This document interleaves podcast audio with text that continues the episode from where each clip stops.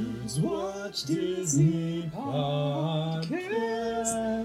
We watch films and have a blast. Rank them all from first to last. It's our podcast. Hello, everyone, and welcome to Dudes Watch Disney, Episode nine. We are talking about Lady and the Tramp. Uh, my name is Jake. I'm Destin, and, and this is a randomly serious intro. Yeah, I was about to say, what what's what's the deal, man? Well, look, I didn't get the Peter Pan reference, and now we're just done with doing intros. Yeah, like, I've got nothing. I got nothing. Look, okay, let's get everything out here at the beginning. Just cards on the table from the start. We already recorded this episode once, and things happened, like happened with all podcasts, and it's gone forever. Sorry, it's actually there's like like. three quarters of an episode, but not sequential, that it, it still live on. And I guess I could play a sample of that here so you guys hear what it sounds like. Together what the situation is. Mm-hmm. They realize a baby is coming. And Lady doesn't... Talking about the birds and the bees and the stork. Yeah. She would have understood right away. Mm-hmm. But while he's... My favorite. Uh, it's not my favorite, but it's a great Frank line from uh, Everybody Loves Raymond. Or like, I don't remember which character it is, but they're talking about how great marriage is, or whatever, and how wonderful it is. They're and Frank's like, I'm like, Tramp says, no, no, no, a baby is bad news.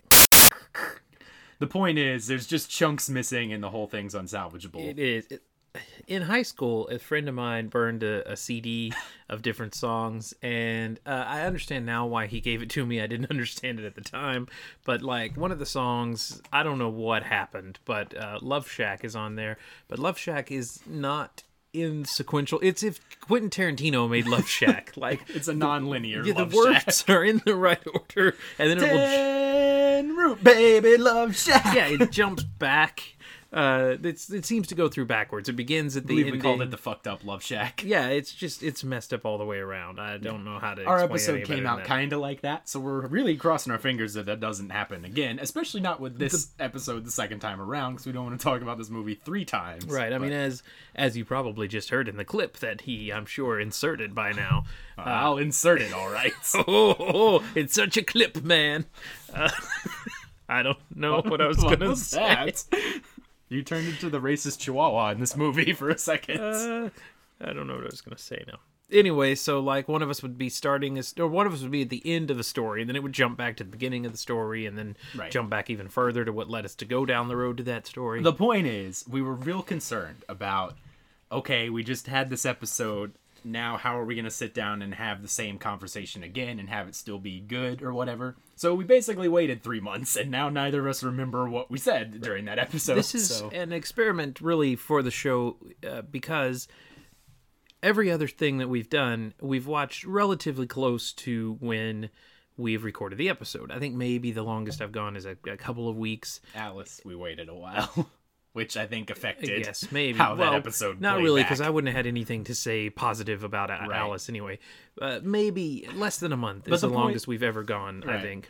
This has been, it was November, and it's current, not to spoil this, right. because there's no way this is coming out in any relatively close time, but it's January now. Right, yeah, it was the end of November, now it's the towards the end of January. It's been two months. Mm. Uh, I don't remember anything we said. I, I don't remember. I certainly don't remember anything I wrote down on this paper. That's so. the thing, is we're going in with cold notes, and I have rewatched the movie. I don't think Dustin has. No, so. no I have not. not so let's all. hope these notes we don't remember are real nice and thorough. Which, if you ha- if you remember from us talking about them in earlier episodes, Jake takes incredibly detailed notes, usually printed out and mm. uh, just well researched and well done, and I don't even write down like complete thoughts. Like I'll just write two or three words, and you know, and and and, and because we've been watching these things close to when we or recording these things close to when we've watched them, that's paid off. I've understood what I meant, but there is a chance Uh, that I'm not going. For example, it looks like the first two words were are bone drawing.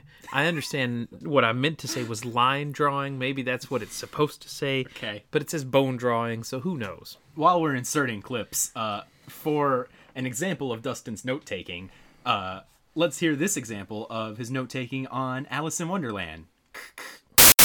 Don Fly can talk, despite talking to Doorknob, Rabbit, Dodo, Lizard, et cetera. Flowers sing to her, but they bully Alice. Discovers hookah-smoking caterpillar. That was forty minutes of the movie in a paragraph. Discovers hookah-smoking caterpillar singing vowel song. Can't get all legs to cooperate. Gets super cranky, but tells her about size-changing mushrooms. Mario, gross, enormous bird, thinks she's a serpent. Finally right size, but lost meets cat, gives her direction. Talks uh, talks about Hatter and Hare. Very merry on birthday. After several annoying minutes, Rabbit arrives. Break his watch and throw him out. Period. I wrote a period after that one. I mean, if too soon. Dude, you don't have to do the sound. It already does that. Out. Copy that. I'm not going to make the sound after I say stuff from now on. J D McNugent, over and out. That was the last one. So that's just a taste of that. So imagine reading that after having not seen it in three months. We'll see how it goes. Uh, but good news is we like this movie a lot more than we did Alice in Wonderland. So if we do. I mean, I had a really good time watching this movie. Mm-hmm. Uh, our Peter Pan episode just uh, just dropped. I believe that's the lingo the uh, yes. the kids is using these days. Uh, and I remembered as I listened to the episode how much fun I had uh, watching that movie and uh, and then talking about it later. Like, it was a really good time. And I know mm-hmm. you originally didn't enjoy the movie all that Correct. much, but then as we talked but about talking it, about it really, was fun. I and I that. think improved your overall enjoyment of the movie. So this movie we both enjoyed separately. So maybe. Mm-hmm. We'll see. Now, this is the first time, as he was saying, that we kind of know what the other one is thinking going in, and all the other... I mean, I, well, it, you told me your score before we started, but I didn't remember. Right. All the other ones we've recorded, we haven't talked about it at all. We watched them separately. Just to go back over what we do with the show, we each watch them separately. Yes. Uh, we don't talk to each other about them other than, hey, did you see this part? Maybe. But right. other than that... pretty much don't say anything about it. Right. Uh, other than, hey, we're going to try to go in cold this. until we hit record. Right. And so we don't Which normally know. Which is why we get things like now. You like Peter Pan and I didn't. And then it's like, well, oh well. Right. But maybe um, as we start talking, it might come back to us what we said before. Who knows? Hope so. But uh, Lady and the Tramp. As a fun note, we might have some special guest dogs for this dog episode. All right, Lady and the Tramp, uh, released in nineteen... I said released. They just released it in nineteen fifty-five. Released in nineteen fifty-five, was based on a book called Happy Dan the Whistling Dog, which seemed adorable. That is, yeah, it's kind of um, nice. Yeah. Uh, uh, I don't believe dogs can whistle. I don't think so. You know who else can't whistle? Jake. Jake. Yep. Jake, not a whistler. Yeah, again, with the whistling in the Disney movies. It, it, it's a trope. Was this movie one you watched often growing up? I think so. I think it was one that uh, was in the rotation. I don't mm-hmm. know if it was the one we watched the most often, but it was definitely one that we had and one that we, we watched fairly regularly. Yeah, I watched it a lot. I don't know how much I watched it in my young childhood years, but uh, later on when I was like... post ten, I don't know. I was gonna say teenager, but probably younger than that. This ended up at my grandma's house, along with Snow White's and uh, Rescuers Down Under and whatever else was over there, and was definitely in the grandma's house rotation. And uh, yeah, and I watched it an awful lot over there. Everyone likes dogs. I think that was a big part of it. Even though this is sort of a, uh, a romantic movie that you wouldn't think me, who doesn't didn't like girl movies at all as a kid growing mm-hmm. up. Would have appreciated. This one for some reason was uh immune to that. Maybe it's just because I like spaghetti. I don't know. Spaghetti and dogs, those are things that are universally loved. Uh not related necessarily. Well, I mean partially related to this movie. What if you had to rank the best dog movies of all time? Like, what would you put? uh, Homeward Bound's probably the one we watched the yeah, most. Homeward Bound would be my favorite. I remember watching Beethoven. I, I've never seen like Lassie or like yeah. Uh, Old Yeller, never seen that. Yeah, never seen that either. Maybe we're not qualified for this. That's a Disney movie. There you go. It's not animated, but maybe that's a thing we should watch for the podcast. Could be. Might have our own uh, viewpoints on it. Have a sad episode, sad cast. If you just wanted to go Disney cartoon dog movies, mm, I uh, like this and Dalmatians an awful lot. I'd be hard to. Well, I mean, we'll find out when we get to both of them. We can do our true. rankings, but definitely Homeward Bound would be top.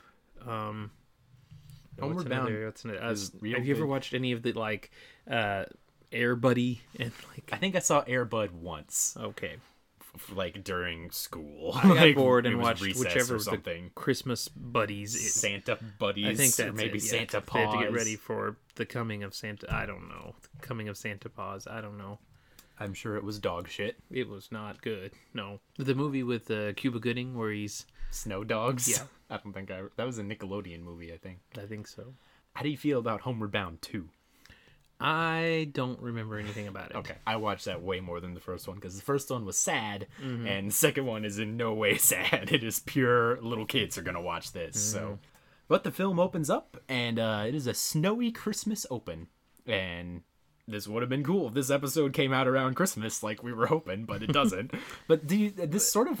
I think I would count this as a Christmas movie. I never had in the past, but... You're right, it does take place uh, at Christmas time. Christmas at the beginning and the end of the film. Right, and I like, I do like stories, and this, I don't know if this counts as, I guess it sort of counts as a Disney trope, too, of, like, starting the story and then ending the story a year later. I suppose Bambi sort of does that. You get the, yeah. the changing of the seasons, although time in Bambi is a little this funky, is, yeah. uh, now that I think about it. But I like that, starting, watch them for a year, see how they've grown, see how things change. You've seen their story. Right. Uh, the show opens, as you said, uh, with a snowy scene at Christmas time and a terrible knockoff of Silent Night. It is like we want. We thought about doing Silent Night, but right. then we thought we could just write our own song. That would be cool. It's like the Jimmy Hart version. Right. What if we made a song that Silent Night pretty much sounds like Silent Night? The requisite amount of notes changed. Right. uh, yeah, that is that is pretty bad. Um. But uh, the first thing I noticed in the scene is, like, just the stylistic choices we make in regards to... Um, one of the strongest features of this movie, I think, is we're telling a story from a dog's perspective, which is why the people are always shown, nearly always shown, from the ankles up, like, and you don't you don't know their real names. Lady thinks that her owner's names are Jim Dear and Darling, because that's what they call each other, and, and uh, you know, always... trying to get out of the way, the feet moving around in the dog's way, like everything's very, it's a good stylistic way of showing like a dog's perspective, I think. And I think it's a it's a it's a creative decision, it's mm-hmm. an artistic decision, and to commit to that and make yeah, sure we, we stick to it for the whole movie. Uh, where I, I don't think they would stick to that now if they made this movie today. I think Disney would. I think DreamWorks would. Well, DreamWorks definitely would. Right. Not. Uh, Yeah, I think it's it's it's a very mature kind of style to do, but I think a lot of filmmakers wouldn't think it's, of that. Uh, it gives you sort of a, a Rugrats vibe. I yeah, think, I'd say Rugrats do that a did that bit. a lot too. Oh, there are scenes in Rugrats where you do get to see the adults' faces, and they're yeah. like if the babies are not really. Rugrats has an omniscient narrator. I feel like it can show us anything. Right. Generally, when the babies are around, we get their perspective. Right. If the babies are in the other room, we see the adults talking like normal. You're right. They're not as committed to it as... Uh, but that's a twenty-minute show as opposed to a movie. Right. But yeah, so the commitment to stick with that. Everything in this movie is presented from the dog's point of view. Yeah. Which I think is... And we'll see this later when we score it. I think it's a great way to tell this story. Yeah, absolutely. And I don't think I would be interested in a story of dogs falling in love if it were not told from that story. Yeah. From that point of view. Now, uh, I know they made a sequel to this years later... I believe it didn't do anything oh. about that. So it didn't It didn't stick with that viewpoint. I have at not all. watched Scamp's Adventure or whatever the fuck it's called. That beats me. I believe that's one of those fucking terrible uh, Disney direct-to-video sequels where it's just like, it's the same story, but with the kids of the main mm. characters of the first one. Mm. And we'll make them cute enough and you'll still like it. Well, if you're eight. Well, right. That's all you're shooting for. But right here at the beginning, we get to meet a lady as a puppy. She's being given as a gift from Jim Dear to Darling. Is oh, it's Christmas time. Here's here's my gift. It's a baby dog. No one says baby dog. It's a puppy. Right. Now there would be uh, there would be some sort of uh, Twitter boycott of this movie. Just to put a dog in a box. Well, that's a thing now with uh, what's the dog movie that's out? Uh, yeah, A Dog's Purpose yeah. or something. Yeah, there's some sort of controversy with that film. Well, I wasn't going to just say because the dog is in a box, because because they're giving the dog as a gift. Every year around Christmas time, the like animal, the people who uh, feel the need to take up for animal rights are all, oh, yeah. you know, they say don't, don't give them as gifts because right, it's a responsibility. Because it's a responsibility, and because often the kids play with them for a little bit and then don't want them. And speaking of Homeward Bound two. the uh, the closest thing you get to a villain, I guess, in that film is a dog that his motivation was he was given as a gift to a little boy, and the boy didn't want to play with him, so he got abandoned, and then that's why whatever the fuck the plot of that movie was.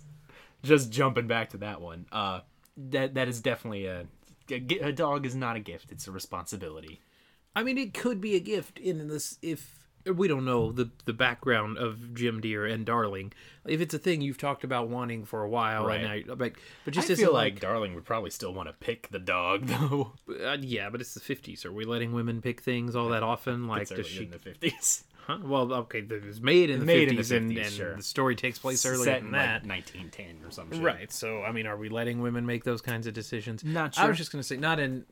I mean, yes, children get dogs as presents sometimes too, but also it's like. Uh, it's our first couple uh, Christmas or whatever. Let me get her a dog. That's like, a bad idea as well. Right. Also, a terrible if you're idea. A new couple, like don't. Right. Getting a dog's not gonna help you. Right. It's not how you keep things together. Yeah. But anyway, they get a puppy and they decide to name her Lady because mm-hmm. uh, she looks like such a little lady. As someone with a new puppy, uh, this opening scene resonates very well because it takes us right to the first night with Lady, and she's oh well. Darling, we'll leave her down here. Here's her bed. Let me put down the newspaper right next to it, and we'll just walk upstairs and go to bed. And then just ten straight minutes of dog whining, which is... The whining was a little too spot on, I felt, because it led me into like, oh, God, we got to shut that up. Like, terror sweats for a minute. But and then we get Jim Dear coming back downstairs. No, no, stop that in there. Stop it, Lady. Stop that barking. And then Lady is very... uh Uh, very intelligent and resourceful, is able to figure out pushing the door open, and then even when there's a chair in front of it, she still pushes it open and hops her way up the stairs. And... Right, the stairs, a, a Disney trope of characters struggling to go upstairs. We yeah, we got that with Jock and uh, yeah, Jock and Gus, Gus and Mickey and the Beanstalk. Who that too, also yeah. like stairs apparently are a major obstacle. Which that is sort of maybe a trope, yeah. if you're making stories for children, stairs can be an obstacle mm-hmm. for children. Maybe that's what that's supposed to be relatable for them. I don't know, but yeah. So Lady struggles to get up the stairs, but makes it, and then of course they decide to let her stay for one night, just for tonight. Which then we fast forward six months, and she just lives in the bed now, and that's exactly how it works out there. If you have a puppy, there's no such thing as just one night. But I found the music here uh, very playful with everything uh, Lady's doing, whereas, like, okay, you know, it goes to, like, sad, sort of slow music of, go to bed now, Lady, and then Jim Dear walks out of the room, and then as soon as he's gone, Lady starts, like, puppying around the room, and it's like, do-do-do-do-do-do-do-do-do-do, and it's... That's it's just a fun little tune. It is nice. It matches and, the playfulness of the puppies. Right, and with a puppy and with the way they presented Lady so far, like even when they mess up, you can't get that mad at right. them. They don't know what they're doing. They're still pretty adorable. Right. Uh, most of them anyway. And then, sh- so that's what's going on with Lady. Like she, I mean, she hasn't done anything really that bad at this point other than right. refuse to go to sleep. Well, they're not going to show a dog shitting all over the floor in a right. Disney movie. Um, true. Uh, Jim Dear and Darling, I noticed, uh, sleeping in the same bed. There's in the piece of media from the nineteen fifties. That's kind of a big deal. It was uncommon at the time. Like, Lucille Ball and Ricky Ricardo definitely had separate beds, and fucking... I'm sure that I lasted a while. I find it interesting that you decided to go with his name on the show and her real life name. It was a weird bit of like, I Love Lucy kayfabe you didn't want to keep there. Like, it's yeah. Lucy and Ricky Ricardo or right. Lucille Ball and Desi Arnaz. Like, you, you, you can't.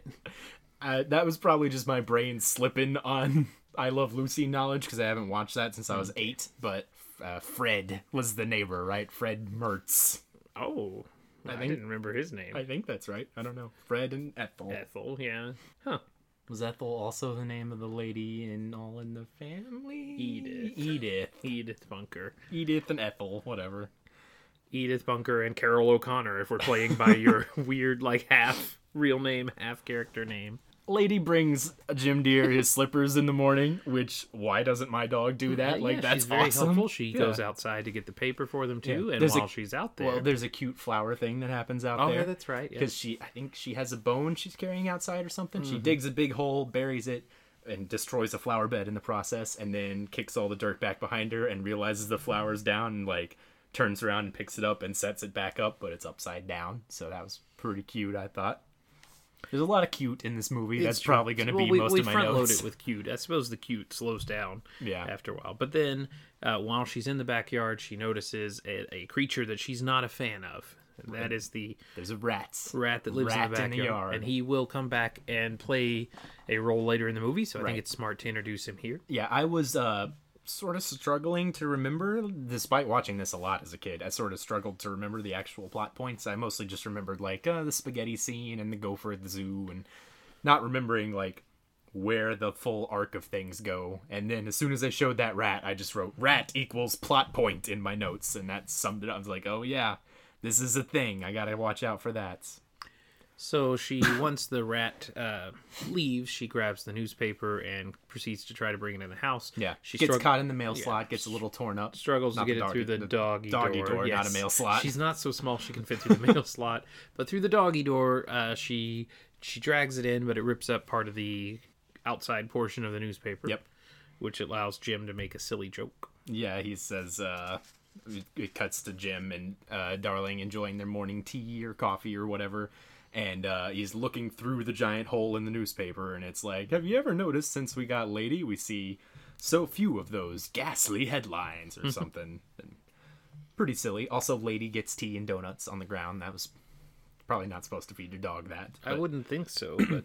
The real point of this scene is, hey, we should get Lady a license, which is a big, big day for a dog, I guess, because... Uh, she just turned six months old, which I don't know why they waited that long. Maybe they didn't know. Maybe that's like a cutoff point when you get a dog. Well, of times are hard back maybe then. Maybe he won't you last this long. Right, Let's not like, invest in a license just yet. You never know. But she gets the license and she looks pretty. And then we get to meet the neighbor dogs. We got uh, a very, very Scottish Scotty named Jock, which I wrote Jock in my notes. I did too at first. Because I did not understand that Jock is in is a Scottish name as opposed to the French name Jacques. But right. He... So it's Jock like football jock if right. you're playing at home. I first wrote Jack and thought they were just saying it wrong, then wrote Jock, and now have settled on Jock. He, he calls Lady Lassie, and also he's really adorable. I don't, I've never owned a Scottie, but he's real cute. He is real cute, and he's he's really friendly uh, mm-hmm. to both Lady and to uh, the Trusty. Yes, his name. The, the other neighbor dog, Trusty, is a bloodhound, and uh, we'll get to him in just a little bit. Our introductory scene for Jock here is he uh, is bringing his bone out to the backyard, and he's singing a song about a bunny, bunny bone, and a burn, burn, I don't know, and... He goes and he digs up this big pile of bones, and he's like, it's secret stash. And then while he's looking at like this private moment here, that's when Lady sneaks up behind him, and he has to like put his butt on it and try to cover it up the whole time he's carrying mm-hmm. on a conversation, which is pretty pretty good comedy. We're getting a little bit of uh, comedy in these opening scenes, like you said. They sort of play like, uh, have you noticed something different about me, Jock, for a little while, and it takes him a minute to realize it's the license. I think he says like, oh, you got a bath, you had your your nails trimmed or something. And right. But then Trusty notices it right away upon his arrival. Right. I think they say, oh, we got to go show this to Trusty. You know, this will be a big deal. And we kind of sneak up on Trusty while he's sleeping, and we sort of uh, exposition our way through a conversation about how Trusty lost his sense of smell in the past and how it's one of the worst things that could happen to a dog. And Jacques, Jacques I'm going to continue to French up his name. Yeah, Jacques says they can't let on that they know about right. it. Trusty, even though he has lost his sense of smell, uh, is uh, still, he notices things about the world around him and notices mm-hmm. the, the license right away. He's a good friend. Right. He forgets stuff every now and then, but he notices the license right away, which is good. Right. Well, you lose one sense of smell, your others get, you lose one sense, your others get better. um... Really funny in this scene is he's sort of sniffing while while Jock is explaining how he's lost his sense of smell. He's like dream sniffing out something, like he's chasing a, a convict or something like that. But he's really a caterpillar that's like scooching his way across the porch, and uh, he's like sniffing around. The caterpillar hides, and then that causes Trusty to wake up. And as soon as he wakes up, he's like, "Oh, which way did he go? Which way is he? He must be. He was a big fella. He must be six foot two, six foot three." And while he's saying this, in the background, you see the. Uh, caterpillar like, what? Who is he talking about? Me? Like, and like posing and doing like bicep flexes and stuff. That was really fun. But the main thing Trusty's known for in this film is bringing up his dad, Old Reliable. Don't recollect if I ever mentioned him before. I, you have, laddie. A lot. and that joke happens at least, I think it's a rule of three situation where we do it here, bring it up again, and then at the end of the film we get the, the payoff for it, but Trusty may not have the best memory. So the two dogs, or three dogs, I guess, mm-hmm. spend, spend some time all talking, chatting it up, mm-hmm. and a fourth dog uh, gets introduced.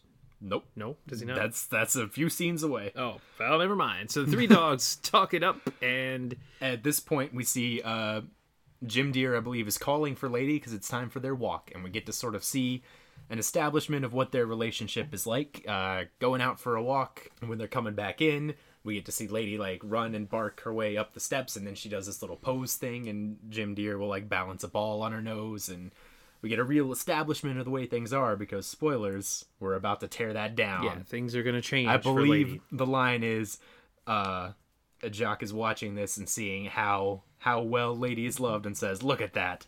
Nothing could take her place in their hearts." Dun, dun, dun. Right.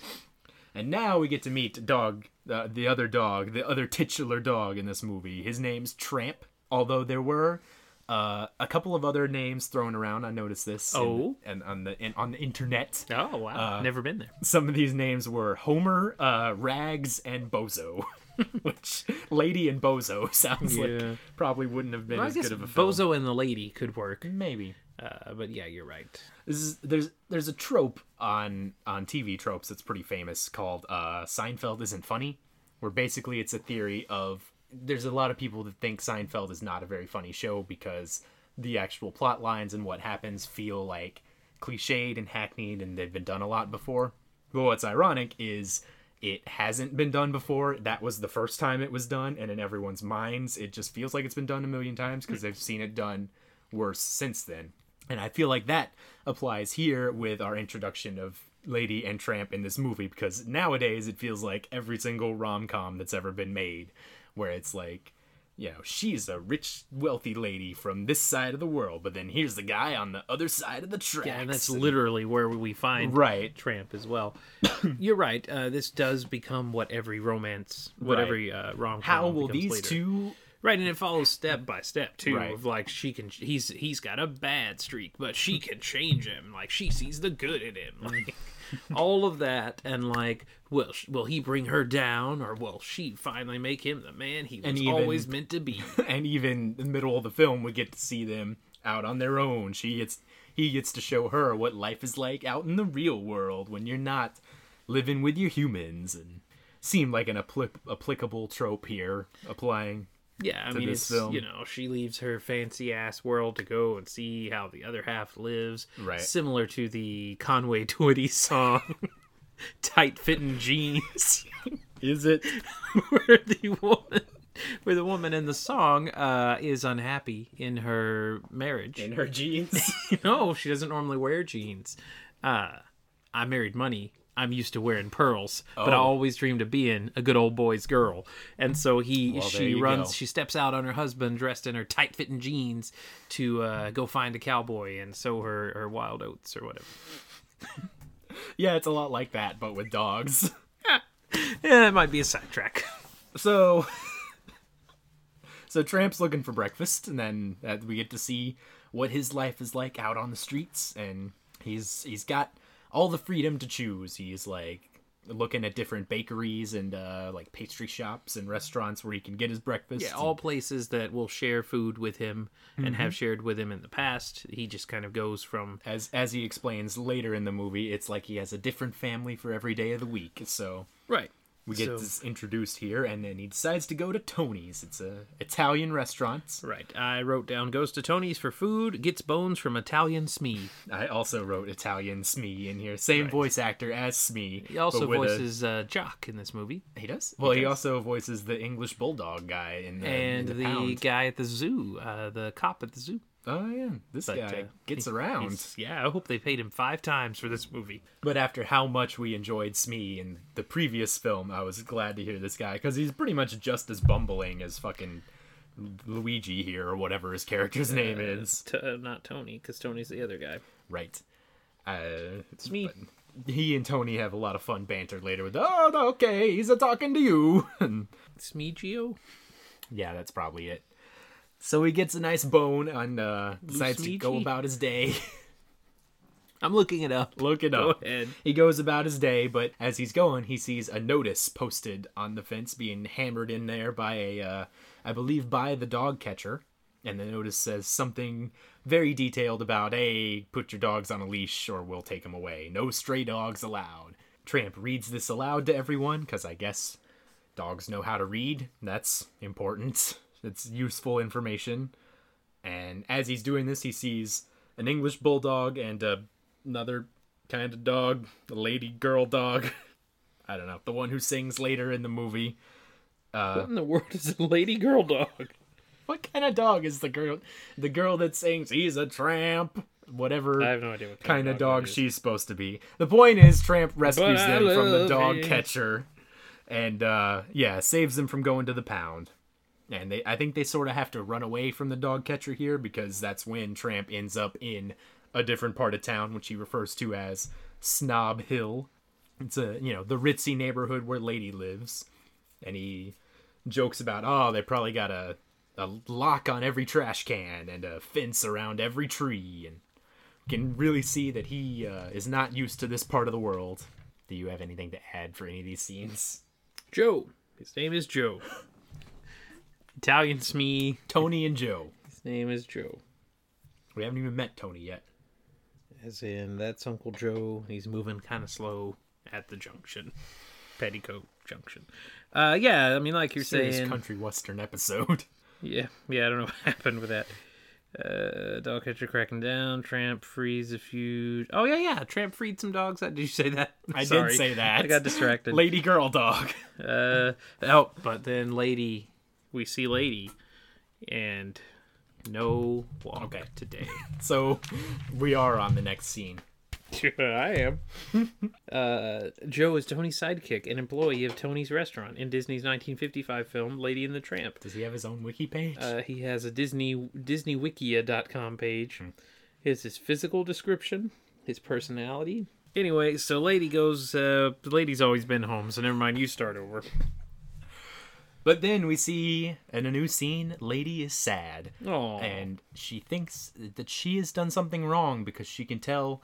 the adults are acting weird and something has changed. So right away, what we established in the previous scene has now been changed. The status quo has been affected because we see a flashback of how we got to this situation. And it seems like Jim Dear has no time for Lady and her tricks, uh, as opposed to, you know, before it was, oh, Jim's home. Uh, lady, how you doing? Go hop up the stairs, pow- pose, and I'll put the thing on your nose. Now he's got no time for her whatsoever. He blows right past her and goes inside. And then, like, Lady gets locked outside. She has to run around and go in through the doggy door. And uh, when, when she's coming around, she hears herself referred to as that dog. Yeah, and that uh, that cuts right through you as you're watching. Like, you know how how they appreciated her before and how connected she felt to the family, how connected she felt to them earlier in the movie, and the and affection they all felt for each other. And you, now yeah Jim Dear is saying too, darling, oh, I worry about you locked up in here with that dog all yeah. day. Boom.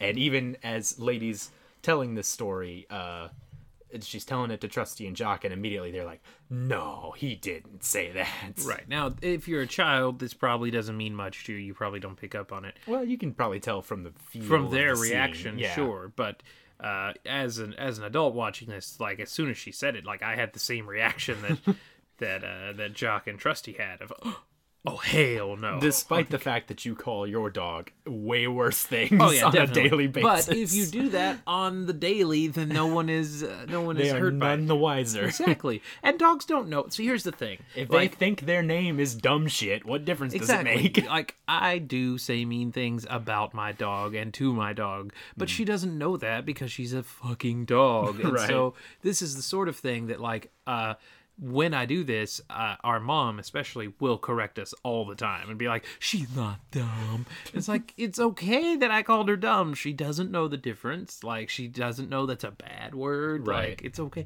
No, she's not a good girl. She doesn't speak this language. Right. It's if fine. I say, hey, dumbass, come here, and she comes, then that's good. That's like, funny. Yeah. Uh, Old Reliable gets mentioned again here. and, uh... Then we see another flashback where, even further than this, Lady actually got struck by Darling because I believe she was trying to get Darling to play while Darling was knitting and humming, and she stole the little ball of yarn and then right away smack right on mm. the ass. And for the first time that she's mm-hmm. you know, been treated that way. And I think she says something like, it didn't hurt really, but it just it didn't feel good or something right. like that. It, it surprised her. It hurt her yeah. pride more than anything.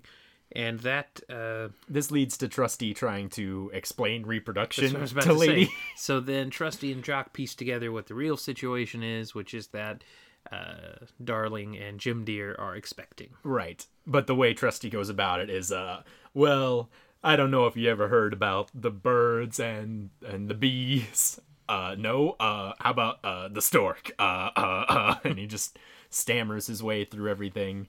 But as he's trying to explain, this is where we see Tramp has entered the scene, and he explains what a baby really is. And this is when we sort of get a, a peek at Tramp's backstory about he's sort of gone through this himself, and he explains that, you know, whereas before it was, oh, look at all the nice cuts of meat you get to eat. Nope, leftover baby food. And used to be nice warm bed by the fire, and then it was, nope, leaky doghouse. And... And then he, like, does, like, a silly voice and is like, put that dog out! You'll wake the baby! Or mm-hmm. something. And he explains that when a baby moves in, the dog moves out. Which absolutely did happen when you were a baby. We had a a dog. Uh, I got old, a dog. Old uh, gadget. The year before you were born, and it lived inside, and it was fantastic. It had a great life. And then mm-hmm. Jake was born, and it didn't move out right away, but... Uh, eventually did have to move out, and that dog resented you. Yeah, I don't think he ever liked me. Yeah. Yeah, not much can be done about that.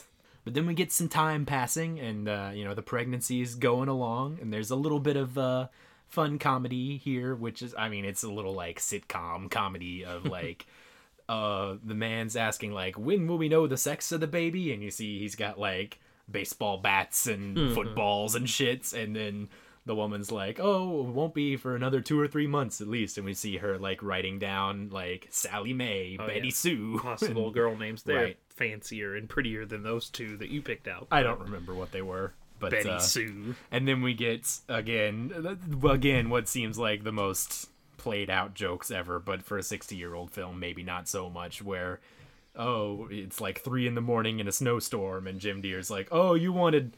watermelon, are you sure? And she's like, yeah, and chop suey. And then he has to go get those in the middle of a blizzard. And then we get the way men and women are different at a baby shower, where all of the women friends are like, oh, you look you look so beautiful, you look radiant, isn't that what I said? She's radiant. Oh, just looking so like so I, I'm jealous of I'm so envious of how you look today. And then we cut to the men, and they're like, oh, you look like crap, man, how you holding up? And just silliness. And then it's finally time.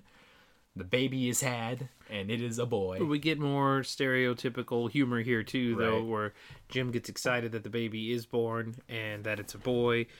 So uh, he informs the closest pers- possible person about this right away, which is the doctor. Right, yeah. Doctor, it's a boy! And then... I, I know. Right, and then he calls to tell the rest of the family. They ask him questions like, what color are its eyes? And of course he doesn't know that. All He only cared about the gender or the sex of the baby, right. and... Yeah, so we had to go back and check on that. But. Right. A lot of, a lot of silly marriage humor here.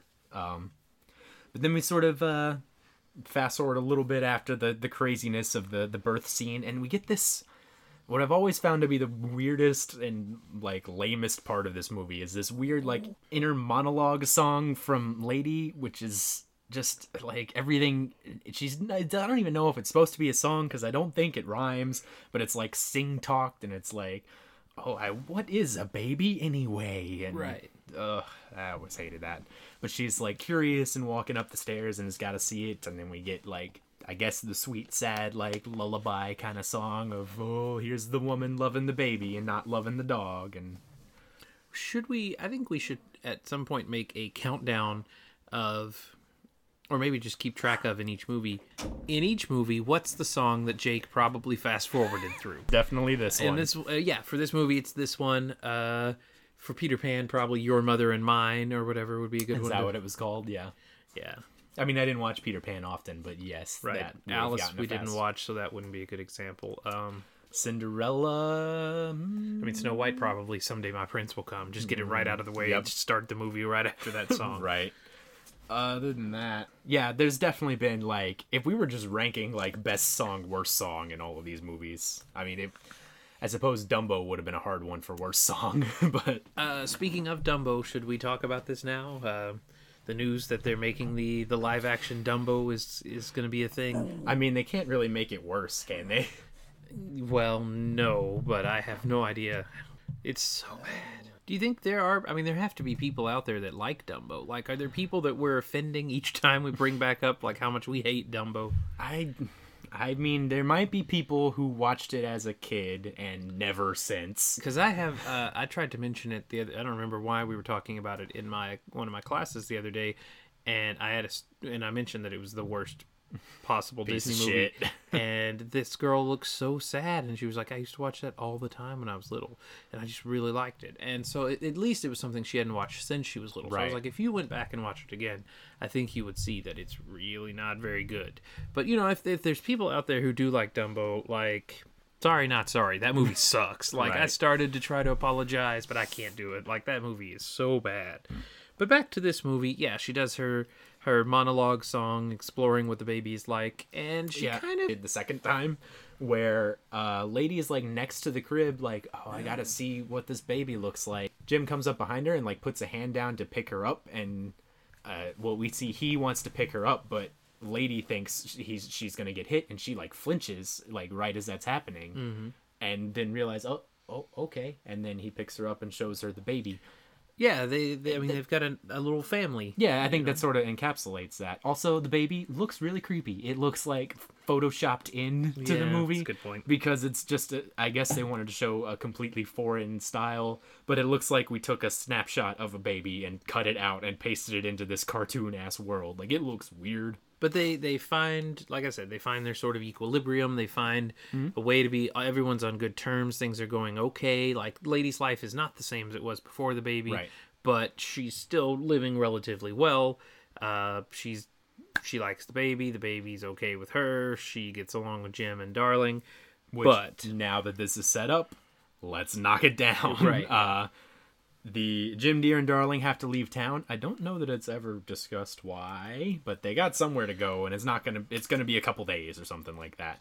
And uh, obviously, they can't leave their dog and their baby home alone, which is why bitchy Aunt Sarah is coming over. She's going to watch the house, and she immediately shows up and shoos them out the door, like, "Oh, let me see the baby. You guys get going. I got this covered." Blah blah blah. Bitchy Aunt Sarah, voiced by the fairy godmother from Cinderella. Is that so? Mm-hmm. Hmm. I do notice we get to see bitchy Aunt Sarah's face, uh, as opposed to these other characters. That is true. I don't know what the reason for that was, other than just make her look different from everything else, because she's going to be more of a direct character antagonist kind of obstacle, something like that.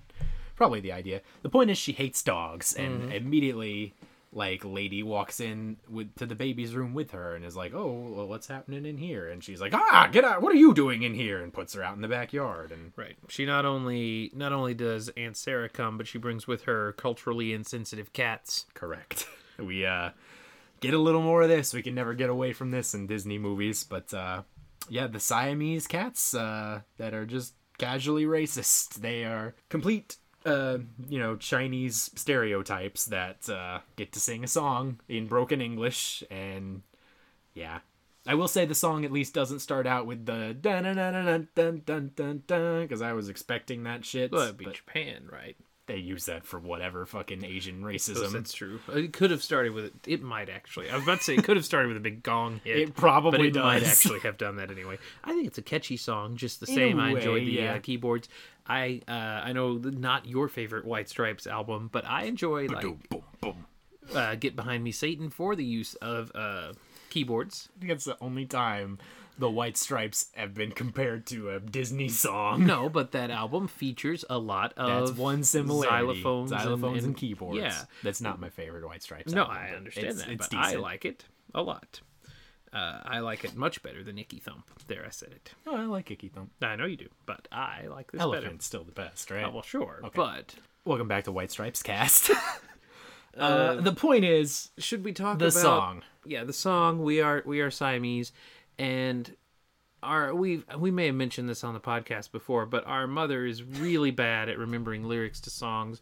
She Accurate. sometimes will combine two songs into one. Like, do your example first. There was uh, recently, for whatever reason, we were talking about the Bee Gees, and she was talking, trying to tell us how much she liked the song uh, "Night Fever," but when she sang it, she sang Night Fever to, bah, to the bah, tune bah, of bah, Jive Talking, which is Jive Talking, right? A different and then was upset song. When I had the nerve to tell her that was wrong, right? Um, give me.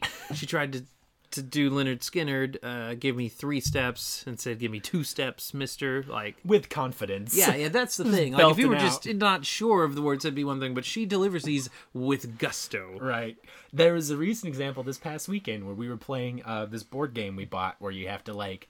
draw out like the titles of songs and get people to guess them, and it's probably the only time we're gonna play that game because no one did well at it at all. But the point is uh the clue was Pinball Wizard, which she didn't get right and then got told the answer and then started to sing Pinball Wizard to the tune of Jungle Boogie.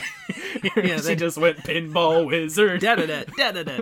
Anyway, where I was going with this is one day out of nowhere, just not apropos of nothing, just uh, decided to try to sing We Are Ch- We Are Siamese, but she didn't know the words, even though uh, the Siamese cat, like duh, and was just like We Are Chinese, if you please, and it's just like that can't even sound right. To you, like there's no such what is a Chinese cat like?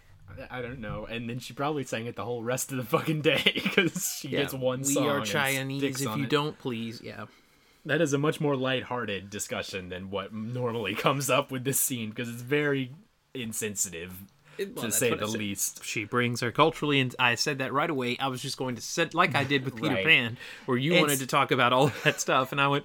But it's funny, like not those scenes, right. not the offensive things, but the rest of the movie is funny enough that I can ignore the. What makes the Red Man Red is a catchier song than Siamese if know. you don't please. I like the keyboards, so yeah. I enjoy the uh, the marimba. I believe is what we're using here. The point is, things are still racist in the fifties. I don't know if you know this. No one is arguing that. I don't know if people remember that about the nineteen fifties. The cats it do a good cool. job of uh, Dolores Umbridging their way through this, of seeming to be wonderful and and great while uh, people are looking, but then being just terrible. Angel- right. A better example would be Angelica Pickles. Yeah. Um, more Back than Dolores. Rugrats. Yeah. They do... tear everything up in the house. Yes, like they do. Because they're trying to catch a fish. But they do it, which they don't have to catch it because it's in a fishbowl. Yeah, like, but it like slips out of their paws. Away, yeah, and, yeah. But they're clawing up the curtains. Right, but they don't do these things when anyone is watching, which of course means Lady, Lady is going to get blamed Lady gets for blamed it. for it. Which she doesn't even seem too worried about that. But then when the cats realize there's a baby in the house, they go upstairs because... there be milk nearby. Right. Uh... So they realize, uh-oh, you know, we got to get into this. And Lady realizes that, uh, shit, no, you're not going up there. I have to protect this baby. She runs up to the top of the stairs and starts growling, growling and then barking and causing a huge ruckus, which causes Aunt Sarah to come down and see the destroyed house and assume this is all Lady's fault. So. Right, because she didn't like Lady to start with. Right. So naturally she's going she's to not blame, gonna it blame on her. her own cats, no. obviously. Her cats wouldn't act I'm, that way. I feel like this lady probably owns more than two cats. Like, possibly so, yeah. She's got there's, seven more of those back at the house. Yeah, there's no uncle that came to visit with Aunt Sarah. Mm-hmm. Like, she might just be a crazy cat lady. So Lady gets all the heat for this, and now the next scene is... let's get her a muzzle. And she takes her down to the pet shop. Pet owner, pet shop owner tries to put it on her. She freaks out and runs away. Now she's off on her own. And while off on her own, she gets attacked by some other dogs. Right. So she's immediately lost in the city, not in a situation she's familiar with, out of her elements.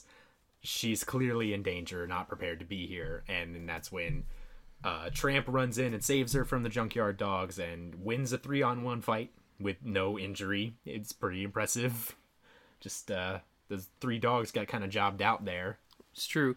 They uh the animators tried to make this fight scene with Tramp feel very different than the fight scene later in the movie. Mm. So this one uh, they tried to make him more sort of swashbuckling and still having a good time while he's yeah, fighting he did seem these dogs and like it. You know, this was meant to be a uh, kind of scary, but you know, he's he's not... like calling out to, no real danger involved. To Lady the whole time and like making jokes while he's Uh, or at least talking to her while he's fighting these other dogs. Right. Yeah. Uh, here's something I noticed watching this. back through the second time, because rather than set aside time to sit down and watch this all in one sitting, I kind of did it across four or five different mornings. And uh, because of this, and then maybe this is the sort of thing I would notice with other Disney films if I watch them in this manner, but we stick like so closely to like the traditional five act structure with this film. Cause like act one, here's Lady, introduce everything her life is like, status quo is this. And also here's Tramp, here's what his life is like. And then act two, shit's gone down, we're pregnant, what? Everything in my life is changing.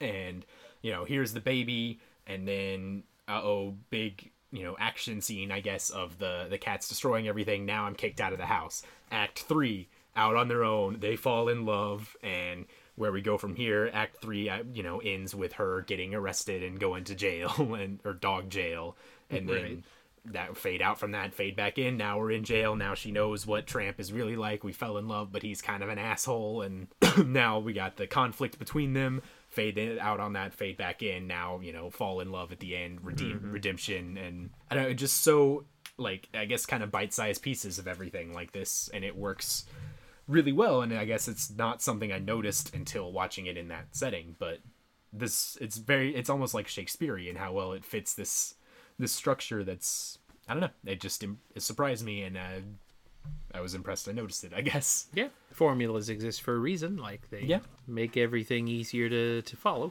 Right, and uh, I don't know, it just sticks to the formula real closely. So Tramp decides to take Lady uh, to a place where she can get her muzzle removed. Right. And they settle upon the zoo. Yep, that's... uh. The problem with the zoo is uh, it's well guarded, and we get to see sort of Tramp work his uh, his street smarts here on how to. Uh... Well, there is one guy at the gate. Like, it's partially guarded. A gate where it does not appear that they're like taking tickets or anything. It looks like you just get to walk into the zoo, like it's a free zoo. I guess so. Uh, like Saint Louis. Which, if that is the case, why do you need a guard there? Like, if anyone's free to just go in, I guess to make sure nobody's pets go in. I guess there's a sign that That's... says no pets. Maybe he's just a uh, like security guard. Making sure nothing, nothing's getting destroyed or vandalized, or uh, could be keeping Either out way, the riffraff. Tramp manipulates Very the situation. Very silly fight is what happens. Yes, uh, he, uh, you know, we got to distract this sort of constable guy, so he pulls out some like Eddie Guerrero antics. Of he sees the little Poindexter dude coming up, and immediately starts yapping at the the constable and. Like, as as this is happening, he, like, immediately hides behind the Poindexter guy, and he, the guy's like, oh, what are you, you gotta have a leash on your dog, what are you doing? And the guy's like, that's not my dog, and then immediately Tramp jumps right up into his arms and starts licking his face, and the guy's like, I'd like to be a dentist. He talks a little like that. But yeah, you're right, he licks him in the face, uh, the two continue to argue oh, for a while. Oh, it's not your dog, is it? Yeah, so they argue for a while, and meanwhile, Tramp and Lady, they or Lady and in. Tramp, uh, right. sneak in behind them. Right. And then we get sort of a, what animal should we use to help you today? Uh, I know, the alligator. And then immediately the alligator's like, sure, I'll help, walk, and tries mm-hmm. to eat Lady's head. Uh, we get a laughing hyena in the background. It's the straight-up ripperoo laugh sound effect that I guess has been around for fifty years. Yeah, they ripped that off from Crash Bandicoot. Yeah, that's it. Royalty-free sound effects. Speaking of, are you going to get the... Uh, the remastered? Yeah. I was thinking about it. Is it going to be all three games or just the first one? I think so. I think it's the three on the on the same disc, actually. Hmm. I saw like a side-by-side video the other day. It looks pretty good. Would be fun to play again. I still have the originals, but... Well, yeah, but now they'd be pretty... They would be pretty. The animal we decided to get us to help is a gopher, mm-hmm. who is a lot of fun. Actually, I lied. It's a beaver. You're right. He's a gopher in Winnie the Pooh. It's essentially the same character as in Winnie the Pooh, which is still a good fifteen years off, but... Right. Same voice, same design, same everything, same whistling teeth. And as we mentioned in our interview, our Dizos interview... Mm-hmm. Uh, Make sure you check that out if you, you haven't should, yet. Yeah. Our, our buddy, uh, Matthew... who uh, interviewed us, and uh, we we still appreciate that. Uh, yeah, thanks again, Matthew. Anyone else wants to ask us anything, we would answer. You could ask us what time it is. We don't care. Like, anyone who's interested in talking to us, we'd be so happy. Currently seven forty-seven p.m. There you go. uh, Central. Where were you going with that? Central Standard Time. Anyway, uh, as we said in that interview, one of our favorite characters oh, yeah. uh, is this beaver. Yeah, he's and, a fun uh, character. And, he was also the Gopher. first one I thought of at the time. Well, but, but we do. It's a guy that we enjoy, even though we know he's not the most important Disney character by far, no, and he's very much a side, a character. side character. Yeah. yeah. And uh, he's very amusing in this scene because we get to see uh, Tramp's, like, Billy Mays sales pitch here right. because he knows... If we got to get this guy on board, we got to act like this isn't a muzzle. It's a thing he wants. It's a log puller. Right. And I didn't remember from watching it as a, as a child, or even from watching it when we watched them originally, or not originally, but in oh nine when we did our marathon in in oh nine. I don't remember. I didn't remember the beaver being this dumb, but he is really dumb. Oh, well, he's not familiar with a muzzle. Well, sure, but he's pretty dumb. But you're right, he, the Tramp He's has a, focused on his work. He's got to get that log in that lake. Tramp has a fantastic River. sales pitch right. compared to, say, the uh, the evil queen from Snow White. Apple. Yeah, it's a magic wishing apple. Wishing log puller. Right, so I mean, Tramp goes on this long... Uh, you need the finest state-of-the-art uh, device right here. It makes log pulling easy as hell. He didn't say that, but... He should have said that. That works. And if you call right now, I'll throw in a... Fuck. Throwing a fuck. What was... I was trying to think of the uh, the Little Mermaid thing with the fork in the hair, but a dingle hopper is what I was trying to think of, but I my brain quit on me. The point is that that log will come out faster than a dick in a porn theater. Yeah. Yeah, that's it. Yeah. The point is, he immediately sells uh, Gopher on this, and he's like, oh, well, step aside, Sonny. And he immediately grabs it and starts yanking on Lady's head, like, say, uh, how do you get it off here? And then uh, he says, well, to get it off, you're going to have to simply bite right here. And obviously that was Tramp's whole plan from the beginning. And then, you know, they get the muzzle off, and they're just about to leave. And he's like, oh, wait, no, we got to test this out first. Make sure I get... my money's worth. And Tramp tries to be like, no, it's on the house. And he's like, no, no, see, I gotta test this. And he does put it on and is able to yank the yank the log down onto the dam for his uh his own benefits. Uh, does he have family involved at all, or is this just one? I don't. I don't think. Is he there one beaver family, yeah. in this giant ass exhibit? Because I, yeah, I don't think he has time for a wife and family. The, He's got a. The alligator was in a very small cage. This beaver has an it does enormous. Seem odd. Like, uh, why would you give a beaver this much room? Like, maybe he's in. Maybe there are several woodland creatures that are all in the same exhibit. That would be pretty progressive for the fifties. But maybe. Like, you know, we put all these crit- critters in there together, like uh, beavers and. Whatnots. Can't name a second animal. A single woodland animal. Beavers and whatnots. I'd like bailed faster than the the guy from the Noah's Ark routine of the, the, the Ricky Gervais bit. And and there were two of every kind. There were elephants and giraffes and so, so on. So on. That's what I just did. Beaver. Beavers Beaver, and whatnots. Beavers and what's not, whatnots is a magazine I subscribe to as, as well. You know we got to name a football player that yeah, now. Beavers and what's nuts.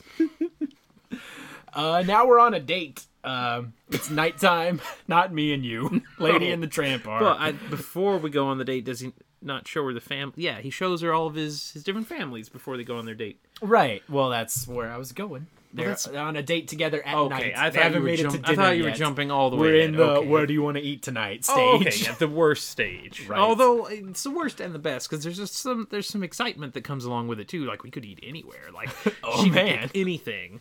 Like it's never going to be the thing you want it to be, but it could be something you know uh, close to that tier. Well, the options here were like an Irish family and. uh I don't remember. Right. Maybe there was a French family he has, as well. He, he does names. accents. Uh, German. There's a German, German. family. Yeah. He has different names at each uh, house. Each right. family leaves him scraps, but they call him a different name when he wanders up. He is... I wrote German and Irish right here. Maybe right. I should read. Maybe look at your paper sometime. The point is he does some accents. So, but he ends up back at Tony's, which we can surmise at this point must be his favorite hideout or hangout because... I guess so. Maybe he knew it would make the best date. So he uh, scratches at the door. Uh, we get, I think it's Tony and not Joe. Yeah, it is Tony. Yeah, he's that like, gotta out. Get some bones for Butch. Well, before he figures out that it's Butch, he just can't figure out who's scratching at the door, and he says, somebody making the April Fools out here. That was funny. A lot of Italian stereotypes oh, yeah. here, but as far as stereotypes go, that one always makes me laugh for some reason. I'm sorry, Italian people, but if you just throw random A's into your, your speech, it's think, always funny. Uh, I mean, I don't know, but I don't think they're as offended by that one as the as the mafia one. I think they're more okay with the like. Probably. Uh, sometimes you talk funny. Like, feel like that's that's okay. The point is, we get pure silliness from Tony and Joe here, who I, I guess kind of are the Hook and Smee of this film, right, and just arguing and like. Right. Because uh, right away he's like, oh, you know, Butch, I gotta get you a bone, and then he sees he calls out to Joe, hey, get Butch a bone, and then. He sees that Lady is sort of in the background, and he's like, "Oh no, you're on a, you're on a date here. A bone won't do." And then, right as he's saying that, uh, Joe comes up. Oh, I got the bone for a Butch here, and he's like, "Oh, you can't have, can't give him a bone. He's got to have a spaghetti." And it just a lot of silliness, isn't it? Isn't it? I have to ask because I haven't watched this in a few months now. This is the part where they mention uh, this one's, this one. Hey guys, sorry to jump in. We had a weird audio glitch here and lost about ten seconds of our conversation, so I thought I'd be helpful and fill in the gap. Basically, there's a line of dialogue here where Tony, the owner of the restaurant, compliments Lady on her looks and then says to Tramp, hey, you take my advice and settle down with this one. This is important to the plot because when Lady hears the phrase, this one, she comes to the realization that she is probably not the first dog that Tramp has brought to this restaurant. This obviously develops further in a later scene. So, sorry again for the interruption, just wanted to clear that up. And now let's jump back into this episode and pretend this never happened. Thanks. Tramp writes this off by saying Tony doesn't speak English too good. So right. It was around this point when uh, Tony was giving advice to a dog about who he should settle down with that I wrote down. Slow night to Tony's, I'm guessing. Yeah, I guess so. Or there's not a Missus Tony somewhere. Maybe he needs to hook up with Aunt Sarah. I don't know, but he's giving dogs dating advice. Right. When he's supposed to be running a restaurant. Right, yeah. Uh, uh, I, I instead, wrote, he's going to go play accordion for them. Right. I wrote down Tony is pretty much a friendlier version of Stromboli from uh, Pinocchio. In a way, yeah. But uh, then he, you get the famous spaghetti scene. Right, he goes out there and he sings "Not That's Amore" to him. Right, and this scene was nearly, nearly cut from the movie. Walt thought it was is a little boring. So? Yeah, I'm gonna say as if I don't know. Yeah, what you're Walt about thought to say. It was a little dull. He was gonna cut this song and this scene, and uh, mm-hmm. then something happened, and I don't remember now why they didn't. I but... wrote it down. Oh, good. Thank you. Two months ago, me. yeah. Uh, yeah. Walt wanted to cut the spaghetti scene because he thought it looked silly and was not. Particularly romantic, but uh the way it came about is there was essentially one animator who was really fighting for this scene. Uh his name was Frank Thomas, and the way he he pitched it is he sort of went rogue and just animated the whole thing by himself after, you know, it had been shut down, and then he sort of did like uh probably not full-fledged version, probably like a rough draft kind of thing, but like, look, here it is, just, you know, easier to ask forgiveness than permission kind of thing, and immediately won over Walt and was like, oh, we got to do that, and it sort of became one of the most iconic Disney scenes. Similarly, you know what scene was almost cut out of Young Frankenstein, or they almost didn't film? Putting on the Ritz. Was Putting on the Ritz. Really? Uh, Mel didn't think it was a good idea. Uh, Gene Wilder kept saying, no, this is going to be really funny. Like, this is really good. And Mel was like, yeah. I think it's kind of stupid. Like, they argued about it for a long time, and then finally... Uh, Gene convinced him. Right, yeah. Gene convinced him, and there you go. He's no longer with us. It's true. I mean, I, I when the sto- when the news came out that he died, I thought he was already dead. So it was kind of one of those. It was just like, oh, well, he hadn't eh. acted in like twenty years. It's like right. when Rick Moranis dies, everyone's gonna be like, oh, okay, I thought he was already gone, but no, he's still alive. Right. He just hasn't been in a movie since nineteen ninety-two. Not that we're trying to belittle Gene Wilder. Like, obviously, we who doesn't love Gene Wilder? Or Rick Moranis, for that matter. I, I always liked him. Uh, you can belittle him. Like, have you seen Ghostbusters? Uh, yes. Okay. Have you, I haven't seen Honey, I Shrunk the Kids. No, never mind.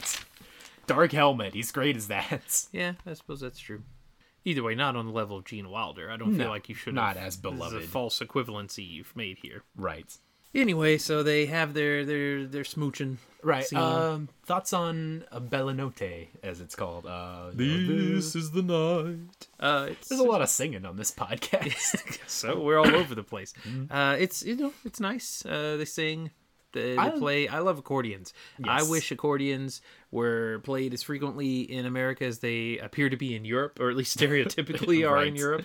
In uh, media portraying Europe. I mean, when I went to France, I passed several accordions uh, being played. There was uh, one of the metro stops. Uh, there was a yep. guy just hanging out playing his accordion, trying to get tips. Cool. But uh, yeah, I mean, I like an accordion. I like a sad accordion. I like a happy accordion, like in more of a polka sort of deal. Right. Like, uh, yeah, I like accordions. Well, uh, how how as I think it's the first Disney romantic song that we've gotten so far that I didn't want to fast forward the shit out of. Like, I don't know if that's just on the song or if it's on the Italian stereotypes or on the accordion or just what it is that's... Uh, or dogs. Can't fast dogs. forward past dogs. Dogs are going to do right. something interesting at any moment. They're going to kiss while eating spaghetti. I don't well, know yeah, if that counts as interesting. Sure, it's but fairly the song, interesting. It's one of, this is the most famous scene in the movie. But the song... It's, it's the if you had to reduce this movie to a gif. It is. It's what it would be. But the song itself is really good, I think. And I'm not usually the one that says that about the... Uh, boring quote-unquote songs of the movies, right? Yeah. Uh but I think it's some of their best work. I think I'd say that I have clearly have confidence. The song continues, and Tramp, like you you fought hard for You Can Fly in the previous uh in Peter Pan, whereas yeah. I was not super you know into it. I think this stands alone better as a you know a film defining song than You Can Fly does. I mean, I guess, but You Can Fly is filled with magic and can be applied to any True. sort of fantastical story that they've done, where this is, hey, what it's if... It's a beautiful night. Right, this could just as easily be, you know, in the Batman movie... uh Be more specific. The the, the sixties sixties Batman movie when not remembering Bruce any accordion waits, love songs. Bruce and Miss Kitka go on a date, and they dance to like an opera singer bullshit thing. You could trade that out with Bella Notte, and it would be even better. I will agree with that. I don't remember that. Well, it's scene. a thing that happens. You need to borrow the Blu-ray from me sometime. I've seen it's, the movie. Oh well, you, well, you need to watch Can't it again. Can't get rid of a bomb. Right. It actually the Blu-ray. Eh, I didn't do it any favors. I bet. Like, But anyway, uh, I'm just saying you could trade it out for that more than you could trade out for a new I Disney song. I regret bringing up this point now. I'm not, I'm not, I mean, it's a good song. It's right. probably the best. Uh, it's not the best song in the movie. I like the one in the pound better. That's good. But, uh, I mean, yes, obviously it's a good song. And it is a memorable song. And it is a song where you could play a few notes of it, and people will instantly think of the spaghetti scene and think... I bet if Disney probably didn't have a big copyright thing going on about it, it would be on every Olive Garden soundtrack. Perhaps so. I think you should play it at your wedding. Okay. Gonna do that at now. The re- reception, if not the wedding itself, probably. Let's hire an accordion player. I... Surely there'll be music at the wedding. Is that not a thing? Like, you talked thing. about a dance the other day. Right. Surely there will be music playing, or it'll be one awkward-ass dance. Because that's the thing. Hit the mute button what while people are dancing. He- it's weird as hell. What if I want a heavy-set Italian man play it? The point is... Do you know any? Now we get a love montage. We do. He takes her to make out point. Walking through the park. Yeah. We're ruining some wet cement. Well, that, and Tramp uh, is still Tramp. He's trying to do dirty things, right? He could have just t- kept doing shit. What is he doing? Tramp has got to be Tramp. He could have, you know, he did the classic he thing. He could have brought her home at this Right, he could have brought her home, He's but where not. does he take her to He's make out point? The and they spend okay. the night together, and they wake they up the do. next morning, and her hair's all messed up, and she's wondering, what did I do? I can't believe I'm here with him. I got to get back to my real life. I was about to say... It's none of, there's no implications that anything happened. There definitely is. But then I looked down in my notes and saw where I wrote, fuck on a hilltop. So, oh, jeez. But he took her out to dinner first, so it's okay. But it's definitely waking up. Do wake up, up with the walk of shame. If we're gonna, go yeah, home, exactly. If we're gonna stick fine. with the romantic comedy right. thing, like that's the next step. Like, oh, I can't believe I did that. I gotta get get away right. from this guy. He's no good for me. And it's at this point, Tramp gets a little too pushy. Whereas, like, she's like, no, I gotta go home, and he's like, oh, but don't you, don't you love this freedom? We could keep what's at home for you. You don't need that. Those humans don't care for you. And she's like, no, they, they love me. They need me. I gotta go. And at this point, he realizes he's not going to win this, and he, he kind of drops it. But he doesn't all the way drop it, because instead of taking her right home, he takes her to chase chickens. Right. Well, it's like he realizes what he has to do, but he can't resist doing, well, one more fun thing before we get there. So he can't resist showing off the fun of the t- chasing chickens. Which, they're in the middle of town. Like, Correct. Who has chickens in the middle of town? Like, they appear to be in a very nice city. It's got a fancy-ass zoo, yep. a free zoo at that, so a rich yep. city. Fancy sidewalks. Yeah, and, and then randomly there's this family, like, what kind, are they grandfathered in as farmers? Like, are they just that tacky and no one has said anything? Why does this family have chickens uh, in the middle they, of town? They got a whole coop, though. I know, they do. And uh, he runs through there, and of course they come out shooting right away because they're apparently in Texas in stand yep. your ground state. Hey, who's that in my coop? Exactly. Yeah, couldn't have been the chickens making noise. Nope. No. It, it turns into a very dangerous situation. Yeah, like, fucking Yosemite Sam comes out there shooting at everybody. It and... starts out as, hey, lady, let's have some fun. Oh, God, we might die. Exactly. But Tramp Which, doesn't I mean, is the thing she needs to learn. Like, she enjoys Tramp's life until she sees the part where you might get shot right. and you don't have a steady or, home. Or worse, this ends with her getting nabbed by the dog. Dog napper. Dog. Uh, what is he called? Catcher. Dog catcher. There you go. Dog pounder. No. Don't say that. No, no. Dog quarter pounder. Uh, uh, uh. Uh, so, yeah. So, as soon as Tramp's like, huh, wasn't that fun, lady? Turns around, looks back. She's getting hauled away in a truck. That's not funny, but I found a funny thing in my notes, which we'll get to. The it's... fun of seeing them a couple months later. Keep going. We cut to a sad dog howling scene. Which I wrote fucking A S P C A commercial of crying dogs. I wrote it's Mel Blanc doing the Hallelujah chorus. Yes! Son of a bitch. Hallelujah! Anyway, go on. The singing is actually a ruse. The dogs are trying to uh, cover up the fact that one of them is digging a hole out, so it's kind of like a, a fun like dog doo-wop group on the side. Right, they like, and a one, uh... and a two, and a take it from the top, boys. Right, this is... Uh, like Hogan's Heroes here. We're trying to escape. Right. But, uh... Which, I haven't actually seen the show, but how in the hell... Like, who thought, what if we made a show about a na- Nazi war camp where they keep trying to escape? Don't... It, it's a funny it's show. A it's a comedy. Like, who thought... I mean, it is probably funny. I've never seen it, but I've heard people say how funny it is. Like, but who greenlit that? Here's a dumb thing about me. I, for my longest life... I'd always gotten the show Hogan's Heroes confused with the N E S uh, game Hogan's Alley, mm. where you use the duck hunt gun and you shoot at dudes. No, yeah, I that's way different. Always thought those were the same thing. Oh, so no. until three sentences ago, where you told me the plot of Hogan's Heroes, I did not know what yeah, it was. That's uh, I'm pretty sure. I mean, let us know out there in the uh, listenerverse, but I'm pretty sure that's the deal. Also, anybody else play that game? It fucking sucked. Uh, nope, no, I don't know that game. Mm, Pop, uh, Papa had it.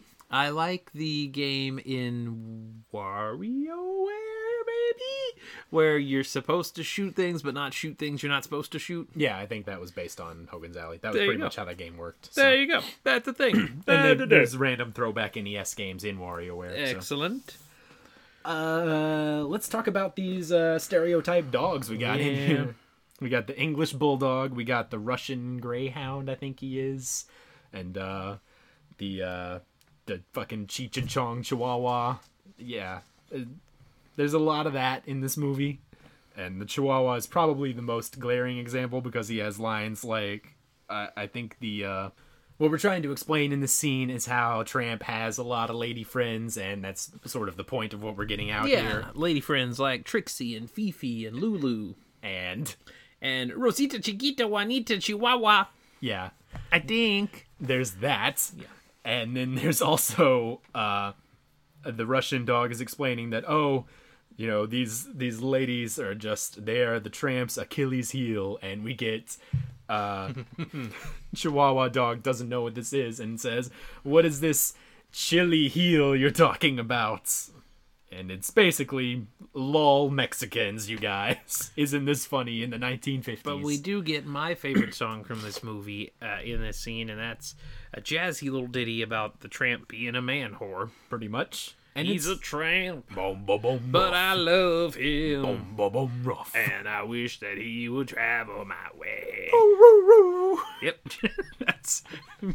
Why don't we have a dog? Don't waste time on the soundtrack. Just yeah. listen to some of that. Maybe that should be a fun like Patreon release of me and you doing Disney covers, stripped down versions of Disney songs. Right. There, in, in the midst of this happy-go-lucky scene, there is a fucking dark moment of a dog being led down, like, essentially to his the electric chair, like, yeah. being led to his death. Yeah. Dead dog walking here. And it's it, they show, like, the silhouette of the dog walking down the hallway, and he looks like the happiest dog, like, got his tongue hanging out, like, where are we going? Where yeah, are we going? Like, let's go for a walk, boy. And they whistle right. and all that. And the dogs behind the bars know where he's going and know he's not going to come back. And like, which you're right is dark. They would never do that yeah. in, in, a, in if they remade this today. Mm-hmm. Which I'm sure is on the plates to be happening. Live action soon. Lady and the Tramp, I'm I'm down for, but I want us to keep all the stereotypes. Yeah, just see if that movie gets made. But yeah, He's a Tramp is a very fun song. Boom, uh, boom, boom, and like it's sort of. It, what we weren't seeing in the like nineteen forties uh Disney films, and I guess early fifties as well, we were not getting the jazz, we were not getting like the lounge singer, the the music trends of the times were not filtering their way into Disney.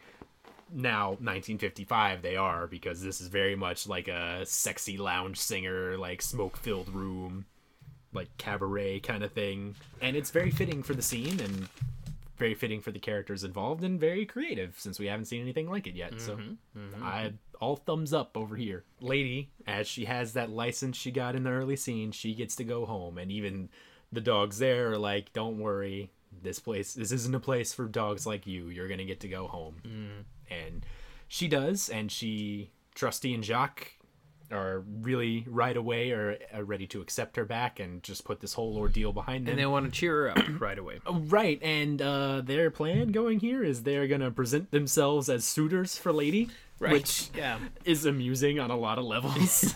So we're going to cheer you up. You're going to have to marry one of us. Basically. And they're like, no, whoever she decides, we'll all be friends. It'll all be great. And it's like, I really wanted to hear them pitch like how this came about. I think Jock would have been jealous the way he's hiding those bones. Like he may have been the one that said we're going to be friends. Right. Trusty would have definitely been friends. Trusty would have been cool with it. He, right. you know, whatever. But Jock, Jock would have been so jealous. Right. But the idea is they think her family doesn't love her and baby, and you know, we'll give you a new home, Lady. We don't really get to see how this pans out because Tramp shows back up. And uh, is trying to be like, oh, hey, uh, sorry about what happened back there. But he gets the cold shoulder. And Lady confronts him about all the hearts he's broken. And Chiquita, Banana Lady, or whatever, Rosita, Chiquita, whatever her name Juanita is. Chihuahua. Yeah. I think. Lady can't remember the name either, so that was funny. Right. But Tramp gets sort of a justified browbeating here. And, uh, and he sadly walks away. And things look like the worst between them. But then right away we get... the rat comes back into the scene, and uh, that sort of resets everything that's been happening. Sort of all, all their, their grievances have to kind of get put aside because we realize the danger of the situation. The rat is here, and it's going to get in the house. And so Tramp Tramp hears Lady barking, and she's like, no, shit, fuck, because she's... Lady does not talk that way. Not my lady. Hashtag. She's chained up in the doghouse. She can't do much but bark about the fact that the rat is going to get in the house, and she's worried about the baby, and so she's barking and carrying on. I don't know why Jock and Trusty don't hear this, but Tramp does, and he comes running back in. Tramp realizes, hey, you know, Lady wouldn't be going on like this if it wasn't something serious. Even though we just had a fight, I got to get back there and see what's going on. Mm-hmm. And I thought it was mature of the both of them to kind of drop what they were fighting about right away, because as soon as he gets back, he's like, whoa, Pidge, what's going on? And uh, she's like, the you know, rat in the house, go get it. Even though we just fought, I don't care. Bigger things are at play here, which is fun to see, uh, you know. Yeah. Don't want to see, like, well, I'm not going to help you sassiness because... Right, there's no pettiness here. Right. It's... Also, I don't think we mentioned bef- before that he had a nickname for her. Uh, Oh, Pidge. Yeah. every short, every short t- for pigeon, I right. think. Every time he said Pidge, I thought he said bitch at first. So that was hard to take serious. So Tramp runs off into the house to deal with the rat. Right. Lady tells him how to get into the house, and, you know, this is going to be our big climactic scene of, oh, we got to stop this rat from getting to the baby. And realistically, a stray dog in a baby's room, I feel like, is going to cause a lot more damage than a rat. And at the same time, this fight doesn't seem fair at all when Tramp is like eight times the size of this little tiny rat. Uh, and I know rats carry diseases and all, but other than that, you know, like, why are we concerned that it's going to go straight for the baby? Like, why? Right. There's probably there's presumably food in the house. He's probably looking for food, pet food laying out. The the cats would just presumably have food, and right. Why and why are they go straight? This? Like, like rats aren't murderers, like right. They're not, or you know, predators. Like they're not going right. to take down a baby. Like, and I suppose rat could carry disease, you know, unlike a stray dog that's going to get into the baby's house. Right? Yeah, and as evidence of the danger here caused by the dog fight, uh. the fact that they totally knock over the crib, like the rat right. would not have done that. Tramp does the one thing he he had one job, right, right. and managed to make things more dangerous for the baby because of this dangerous loose dog in the house. The dog catcher is called, and you know right away, Aunt Sarah's like, "Oh, you got to get down here. I don't care if you're open. Come, come get this dog from the house. He's she, he's attacking my baby." And when the dog catcher gets there, he's like, "Oh, don't worry. We've been looking for this guy for a long time." And Tramp's captured. He's being loaded up into the truck and carried away. And it's at this time that Jim and Darling come home. And uh, I noticed the dog catcher, you know, because right away they get home, they realize something's horribly wrong because their door's wide open and there's a strange car at their house, and right away they can see something's not right here, and you know they come up kind of panicked, like, "Hey, what's going on? What's happened to our baby?" And the dog catcher is very casual about this. It's not even like, "Oh, you know, something happened. Don't worry about it" or anything like that. He's like, "No, then don't worry. Just a dog attacking a baby. We'll take him right back." Right. And it's like, uh, what? Yeah. Like, what does this guy see in his day-to-day life? Yeah, what kind of shady shit's going down in this town? Oh, yeah, yeah, that dog just mutilated a baby. It's not yeah. a big deal. Another day on the job. I just need somebody to sign here so I can uh, get about my business. So they run right inside, but they can tell Lady's losing her shit, and they listen... What they do the one thing Aunt Sarah hasn't done this entire movie, and that's listen to Lady. And Lady immediately... you know, takes off and sticks her head right where the dead rat is and points it out to the parents, which I guess absolves Tramp of all guilt and right uh, responsibility for this situation because, oh, there's a dead rat in the room. I guess the dog that right. killed our baby is totally cool. Meanwhile, outside, Jock and Trusty notice the wagon leaving. Right. right away, they're like, "No, I knew better than to trust him, but I didn't think even he would stoop this low," or anything like that. Mm-hmm. But then they overhear all this, and they realize what's wrong, and they admit that they misjudged him. And right away, we get our, our, our big climactic scene here is Trusty can his nose... sniff out where the dog truck went. Can he stop the truck? Can they save Tramp before it's too late? And we get the, you know, the fast-paced running scene. And with Jock the knowing the whole time that he has lost his sense of smell. Right. And, and kind of making sad faces in the background. And finally telling head. him, you know, like, "We know you can't right. smell anymore. We know you can't do this. um, you don't have what it takes anymore." Pretty much. But, uh, yeah, this... analogy I feel like you'll pick up on right away, but I we will need to explain to the audience. But I feel like uh with Trusty here we were trying to recapture the magic of uh Bruno the dog's intercontinental title win that happened in the end of Cinderella. Yeah. Yeah, yeah, yeah. We made an analogy to that, but I don't know if I don't think we did it on the recording, but we you explained it better how Bruno in the we told like the mega happy ending of Cinderella, where she got she escaped her room, she tried on the shoe, she got everything she wanted, but part of that was bonus side happiness of this old dog who everyone couldn't believe who's, in right and who's been waiting to get a chance to finally right. get after that cat and to get his opportunity. All he wanted was an opportunity. He gets he his moments gets it, yeah. in the build-up of the actual climax of oh a good on the old dog and also you know marry a prince and right yeah I mean it's not the main climax of the story, but, it's but a it nice is an extra dish. feel-good moment and and in the Cinderella you get little things along the way, like the mice get to help right. and they do so much work and they get so close to achieving their goal when out of nowhere, the right. cat stops them, and then Bruno comes and saves the day. And... Which, like the wrestling dorks we are, we analogize that as him winning the Intercontinental title, whereas it's the secondary prize, but it's cool that it's there to uh, making we, this we went two different directions. We went with that. We also went with uh, an, an analogy where Gus and Jock were the Rock and Roll Express, and were getting beat up until Dusty came in to save the day. Uh, we're always going to make Dusty the hero. Uh, for those right. of you, I don't think we've mentioned on the podcast before, my name's Dustin, named after Dusty Rhodes, uh, the American Dream. I was born in nineteen eighty-five. He made the Hard Times promo the month of my birthday. I'm not saying the two are related, but maybe his, my hand was touching your hand. Our dad's not a plumber, though. No, that is true. The point is... I feel like we were trying to recapture that moment a little bit with Trusty here, where it's this old dog. You, you know, you don't think he still has it in him, but it's coming down to this moment. He's got to be the guy and, to step right. up. And then he doesn't have to be his his youthful self for the rest of his right. life. He just needs, for this moment, to recapture the magic of, of his right. once, of his former greatness. And we get that because he catches the scent and he tracks down the car and he they goes, run and they bark after it. He goes Toby Keith on them. He goes, I'm not as good as I once was, but I'm as good once as I ever was. And Darn. That's what happens here, which also sounds like a Terry Funk promo, if we're going to be does. honest. You have done Toby Keith lyrics and Kid Rock lyrics over the course of this podcast. Yeah. People are going to think you have terrible taste in Which music. I don't, actually. But uh, that's what I'm referencing, because it fit what we were talking about.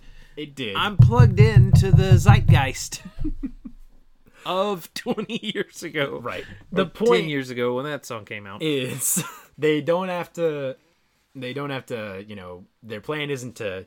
to crash the car or anything like that. They just got to hold them and get them stopped uh, stopped long enough until, you know, humans can show up and sort out the situation. Trusty says that's all we got to do. We just got to hold them.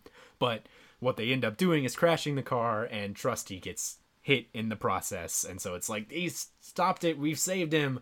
Oh, wait, no, Trusty might be dead. And and in the original version of this, yeah, he was dead, and they screened it and then went, oh, no, this audience hates this.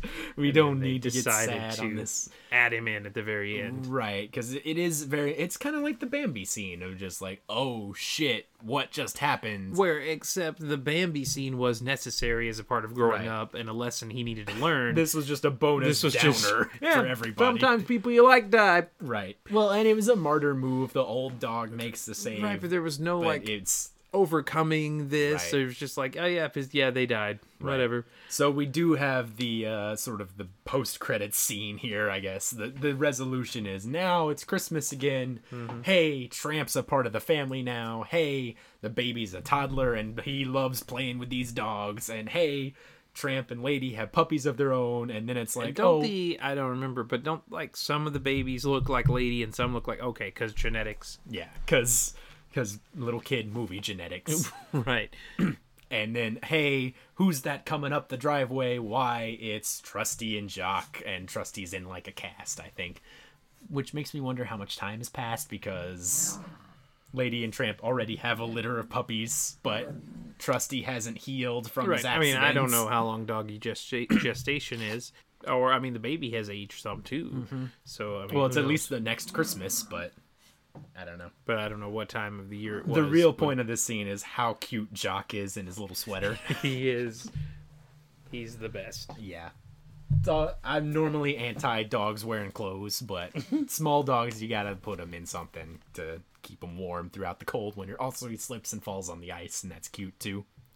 But uh so yeah, and then, you know, once again, Christmas at the end of this film, Christmas at the beginning of this film, a whole at least one year has passed. Uh we sort of do do a little more mega happy stuff at the end here, where we sort of casually throw out that Aunt Sarah got less bitchy because she bought the dog some biscuits. And it's like, oh well, I guess she likes dogs now too. Everything's happy.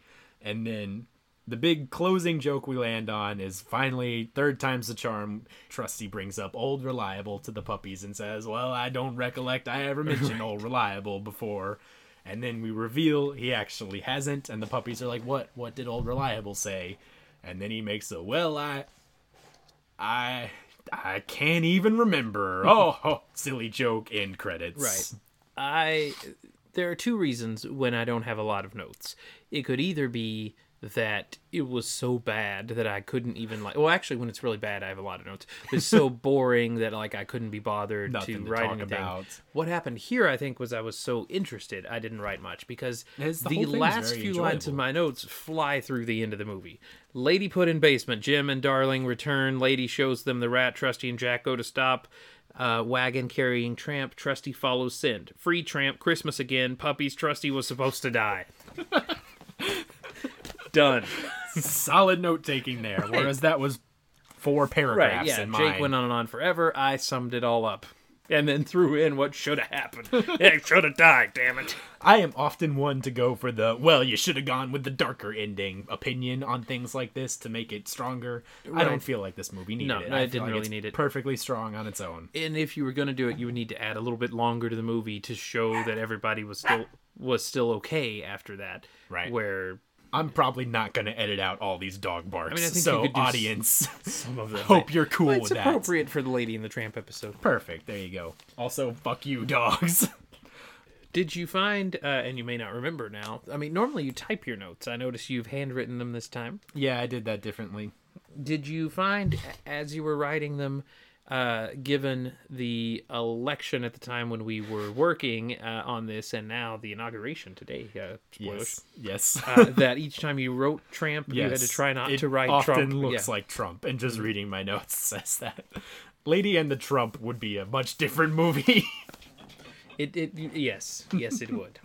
Oh, I'm sure there's Photoshop jokes sure. of that, with certain quotes he's made about his opinions on ladies. Anyway, ending feelings on the film. Uh, I mean, I, I really enjoyed it. I had a great time watching this movie mm-hmm. from what I remember from that long ago when I actually watched it. Right. But, uh, yeah, I mean, dogs, people like dogs. It's, I yeah. mean, you could make a, you could crap out a dog movie and a lot of people will like it just because they like right. dogs. This one does not feel crapped out. I no, feel. no. It's I, a step above right. what it could have been. I think it makes it more enjoyable because it is dogs, but I think it would right. be a good story no matter what. Now, if it were people, then you would notice a lot of the, the rom-com bullshit of this movie that we're allowing to let slide because dogs are cute enough. Right. You know, and because it came before a lot of rom-coms. And Disney hasn't really used these tropes yet right. because Disney romances before this have mostly been... he's rich and a prince and I want a man in my life. Like right, we haven't yeah. even seen the lady character really other than, you know, she's a poor girl, really. We didn't talk about this before, I don't think, but what do you think about Lady as as a three-dimensional three-dimensional female, female character? character? Yeah. Um, better than what we have had, at least. We know what Lady's character is like, what her life is like, right? What... And, and she doesn't sit around thinking, "Oh, I wish I had a man" or yeah, anything she's like that. Like she's already. she's happy yeah. with her. She loves adults. her family until things she change, is and she gets run out. She has fun with Tramp, but then acknowledges he's not what's best for her. She and has like, male friends that aren't romantic. Stands up to uh, tr- to, to Tramp. Yeah, um, is pretty strong, smart. Yeah, okay. There yeah. you go. Good job, Lady. Okay, we just talked in the last episode, like, when are we going to get a three-dimensional female character? Lady might be one. I mean, I not, a, not a human. I don't she's know. She's a dog. Right, yeah. But she's, you know... I mean, and she still does some dumb shit and some, like... She has a jealous story arc. Yeah. That happens. You know, I got it heartbroken by a man. Legitimate je- uh, legitimate jealousy right. as opposed to like Wendy being jealous of Tiger Lily or yeah she has a jealous story arc but doesn't turn into a wet blanket for the rest of the movie like Wendy did. mm-hmm, mm-hmm. um yeah I don't know, there's there's something to that. I hadn't thought about that until now. Well, there you go, glad you brought that up. uh I found this film fun and harmless. I don't think it was uh you know it's probably not the first go-to Disney movie I'll ever go to, but it was a good way to spend ninety minutes. It made me laugh. I like the music. What else can you say, really? Nine movies in, it's going to crack into my uh, top five. I don't expect it to stay there yeah. for too long. I mean, what's what's what do we got next? Sleeping Beauty, uh, one oh one Dalmatians. It might stay in the top five for a little bit.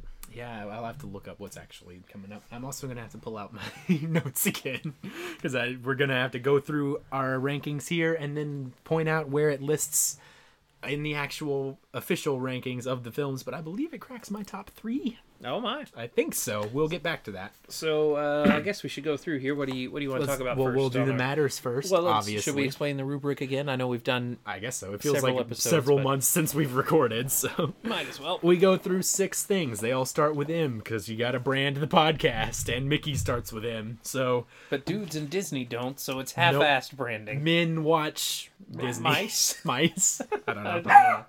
Shut up. Men watch Mickey Mouse. But we don't. We watched Fantasia. Yeah, we didn't like it. The point is, the first one we're talking about is the matters, which is the plot. Uh, I enjoy it. It's a good love story when we haven't had a good love story yet in Disney. We've just had, and now you're in love. So I think it carries its story well. I don't think there's really a part of the movie that drags mm. at any time. I don't think it does anything. Well, I was going to say I don't think it does anything groundbreaking, but again, I just said we haven't had a love story yet that was this three-dimensional. I don't know. I'm giving it four. I think it was good. I also gave it four. I think, like you said, it doesn't drag at any point. They get a, a story moving, and as you get comfortable with that, they make a change, and then they get things going, and they make a change again. Lady's yep. happy with her life, and it could never change, and then, oh, now we're pregnant, and then Lady's sad. But then they find a way to be balanced, and the baby's not so bad, and then they go away, and now her life sucks again. And, like, yeah. it's constantly not... not it's an ebb and flow to it. Right. I mean, it's not Alice in Wonderland, where it's constantly changing and just, like, headache-inducing annoyingness the yeah. whole time. It changes at a responsible pace. Um, Having listened to our Alice in Wonderland episode a few more times, I've thought of more specific reasons of why it's shitty. Oh, go ahead. Uh, we compare it often to, like, I think Willy Wonka came up as yeah. like, oh, little kid going to this magical world, what's going to happen? Just, uh, we only barely touched on this on the episode, but I think the main issue is Alice herself. Like, what is Alice's character? Why do we care about her? We spend the first thirty minutes of Willy Wonka hanging out with Charlie Bucket mm. and seeing his poor shitty life and yeah, seeing the wonder of, and then seeing how selfless he is. He mm. wants to help out Grandpa Joe and all that. Mm. So like, that's just a brief example of why we like him. What do we know about Alice? I wish there was a world without, you know, books only had pictures and world of nonsense. And that's it. And then the rest of the movie is just her right. reacting to what's around her. Point. Yeah, back not to related this, to this no, film. Back but... to this movie. What do you want to do next? Uh, well, the, a big important part of any Disney movie, the meanie, uh, which is what we're calling the villain of the piece. Uh, meanie in this film, I gotta say, not great. It's mm-hmm. uh, not a strong suit of this movie, which, you know, not all movies are gonna have a, a big, strong villain presence. But I feel like with Disney, that's something you want. That's why it's in our rubric. And meanie, I guess it's Aunt Sarah and slash the cats. And, and the rat. I guess just the rat itself, the threat of change to her life, I guess.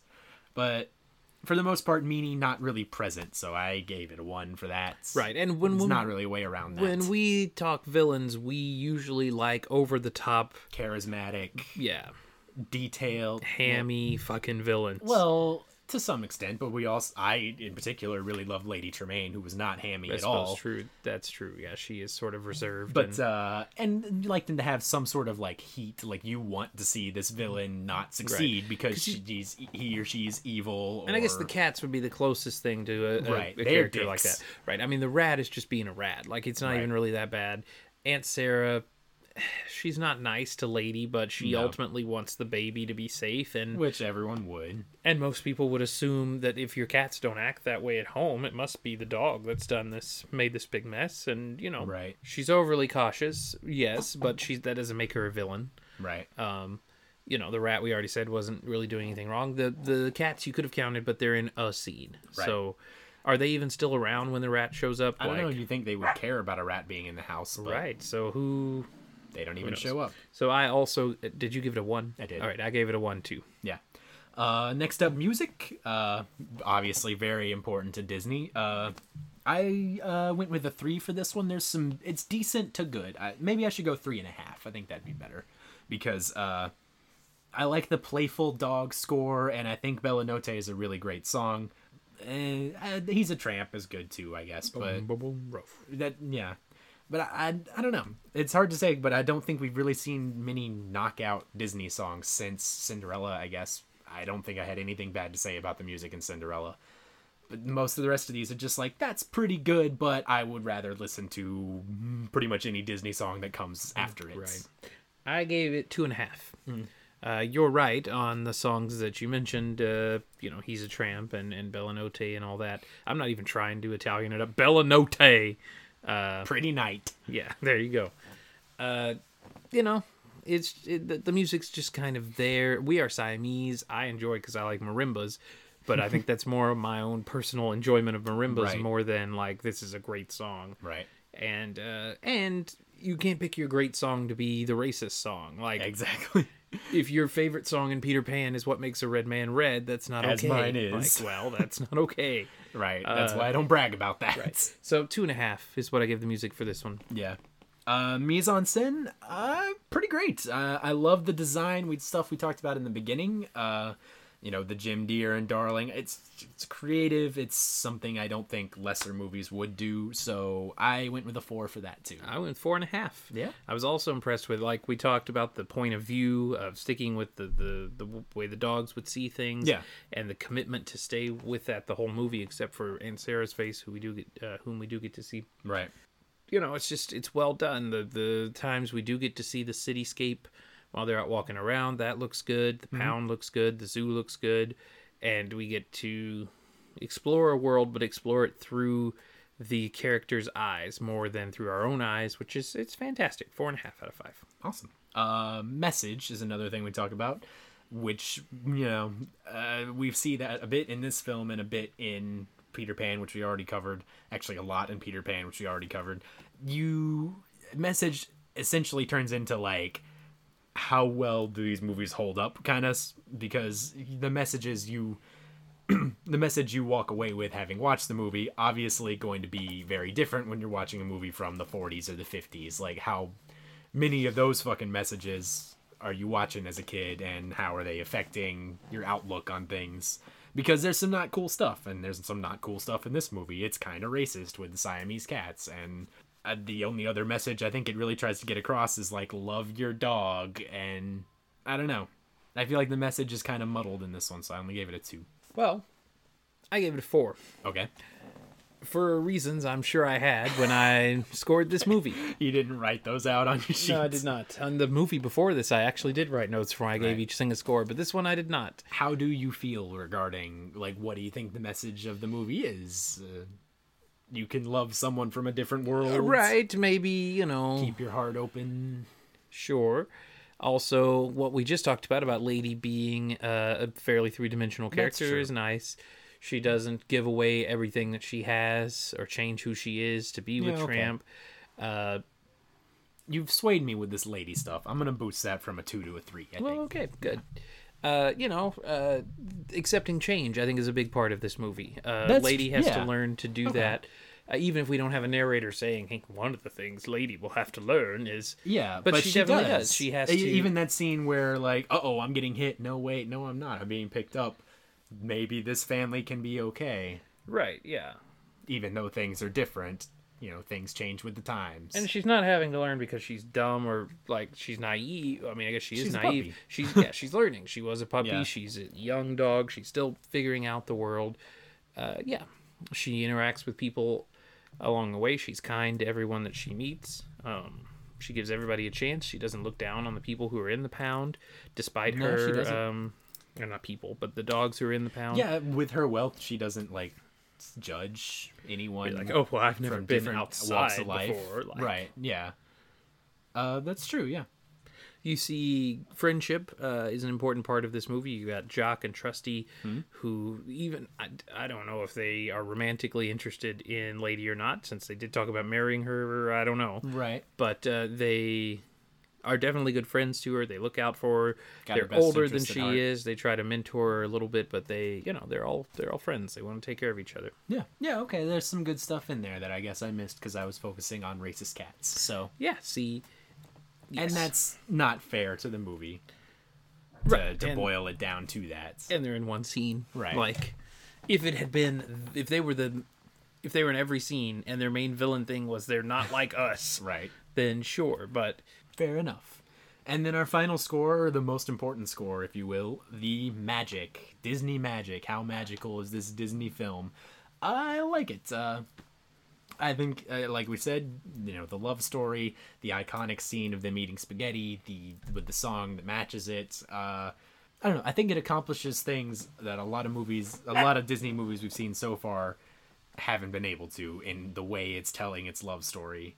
And I think because of that, it's a pretty magical film. I would say a four on that one as well. I went five. Yeah, five. Gave magic. It a five for the magic. I feel the opening scenes uh, with the puppy and all yeah. of that, very relatable, very much what it's like to have a puppy, encapsulated that whole experience in a, you know, three to five minute, you know, yeah. section of the movie. Uh, and then and it's a Christmas scene. Is that that, that, that too? too? Plus the thinking about being pregnant and all of those, th- and the way that that plays out, I feel like that's well done. The like you said, the date night uh, being very well done. Yeah, yeah. I mean, really, all this movie is missing, as far as Disneyness and what we're ranking it on, mm-hmm. is music a little bit and a villain definitely. Like yeah. if it had some sort of villain, if you transport Cruella de Vil from one oh one Dalmatians Into to this, this movie, movie, right? Uh, Or if you made the dog catcher, you know, if you made him go overboard with his job or be, you know, crueler than he yeah. is. But he's not really. Like, he he's, he's doing his job. job. Right. Who doesn't take baby attacks seriously. And maybe they're cracking down and all that, but he's not uh, overly cruel or anything. And so, but I think that's what's holding it back from having, uh, you know, from being the number one movie in my list, is it doesn't have that villain, which may not affect your overall enjoyment of the movie. Right. But we are, you know, it's important to keep in mind we're ranking these sort of on our, our own Disney scale, which we right. came up with. What is the most Disney? Right. The best, yes, but also the best in its Disneyness. Like, yeah. And I don't feel that you can be the best Disney movie if you don't have better music than this one has, and at least a villain, much less uh, uh, uh, even I if you had a non-charismatic villain, right. you could still you would be better than this movie uh, on Disneyness at least, but you would need an, an even better villain to be uh, top of the scale. But anyway, when you add up everything, uh, mine gets uh, twenty-one uh, meatballs. You picked mine. Is that what you did last time? No, I don't, I don't remember what I did what do, did so I will start over. Mine gets twenty-one scary street rats, not to be confused with Aladdin. Yeah. Uh, mine gets twenty-one. Mine gets twenty-one dead be- bloodhounds. Mine gets twenty-one beaver sales pitches. There you go. Uh, out of thirty. Yeah, that I was a little bit lower than you. Surprise, surprise. Yeah. But uh, mine comes up with nineteen and a half, which is considerably closer than our Peter Pan scores. nineteen and a half spicy meat to balls out of thirty for this one, which, which are very high scores for the two of us. It's and true. Where will this show up in your rankings? Well, at the end of each episode, if you're new to the show, or like we've said, if you haven't listened to a show in the last couple months, uh, the... what we do at the end of each episode is list our top five, uh, mm-hmm. according to our rankings, and possibly with their scores, possibly with not. I'm sure that'll change from episode to episode. But with its score of a twenty-one out of thirty, Lady and the Tramp has moved into fifth place uh, on my rankings. Now, we only have nine movies on the rankings so far. The, the we did some side episodes of the package films that occur, uh, your Make Mine Music and your Fun and Fancy Frees of the world. We did not include those in our rankings. We no, did talk we about we did talk about them and review them, but we did not. We felt it wasn't fair to score them. Uh, although later we're going to score Winnie the Pooh because we don't have to be consistent. It's our damn show. uh, but anyway, twenty-one points for Lady and the Tramp. Uh, the next uh, number four on my list is Bambi, uh, just one point ahead of Lady and the Tramp. Then Peter Pan. It said, it said P P, and I was like, Pinocchio. Oh, Peter Pan, okay. So Peter Pan, one point ahead of Bambi. Uh, then Snow White, one point ahead. Oh, actually, the same score. Snow White and Peter Pan had the same score. It came down to a magic tiebreaker, which I believe is what Jake is looking up now. Um, Not yours. No, I thought you were looking up your Not my own tiebreakers because you kept saying them backwards or whatever. No, I just need all my scores. Anyway, Snow White has twenty-three, and then top of the heap is Cinderella with twenty-five out of thirty thus far. So that's, I think Cinderella is going to be at the top of mine for a while. I don't see any of the upcoming ones knocking it off. Uh, from what I remember doing this in two thousand nine, Cinderella stayed up towards the top, really all the way until we got to... Uh, the nineties films? Yeah, until we got to Little Mermaid, Beauty and the Beast, uh, et al. The Renaissance. Uh, yeah, I had to do some, some researching to see my rankings here. Um, but yeah, Dustin, sort of glossed over, but the, the tiebreaker we use when we get to scores, to films with the same score, is we go by the magic rating, because we feel that encapsulates everything uh, perfectly. Unfortunately, I gave two films the same magic score, and those two films were Pinocchio and Alice in Wonderland. So, via coin flip, Alice in Wonderland is fifth, Pinocchio is fourth, with both of those have eighteen points with a three magic score. Lady and the Tramp comes in at number three with nineteen and a half points. Snow White is still sitting pretty at number two with twenty points, and Cinderella is my number one at, well, twenty-three and a half. So our, at this point, nine films in, I'm sure it will change, but our one and two are both the same. You've mm-hmm. got, we each have Cinderella one and Snow White two. Two of your top five are my seven and eight, so that's that's hurtful to me. Sorry. Uh, well, the issue with me is, I mean, number... they're still ahead of Dumbo. If they were below Dumbo, we would have to, we would stop the show right now. The issue with me is my number four and my number eight are two points apart from each other. So right. there's a lot. Which of I imagine clustering. It's going to be even more of a problem when we when this is just forty films in this list. Exactly. Right. Well, I mean, some of them are not going to score as high. Like, right. I'm sorry, Home on the Range is not going to be. I mean, I haven't movie. seen it either. That's not fair. We just shat on it for no reason. But I'm sure it's shit. It's about cows. Disney didn't know what they were doing in two thousand four. I mean, I remember I wanted to see it when it came out. No, no, no I didn't. Never mind. Take it back. I was thinking Chicken Little.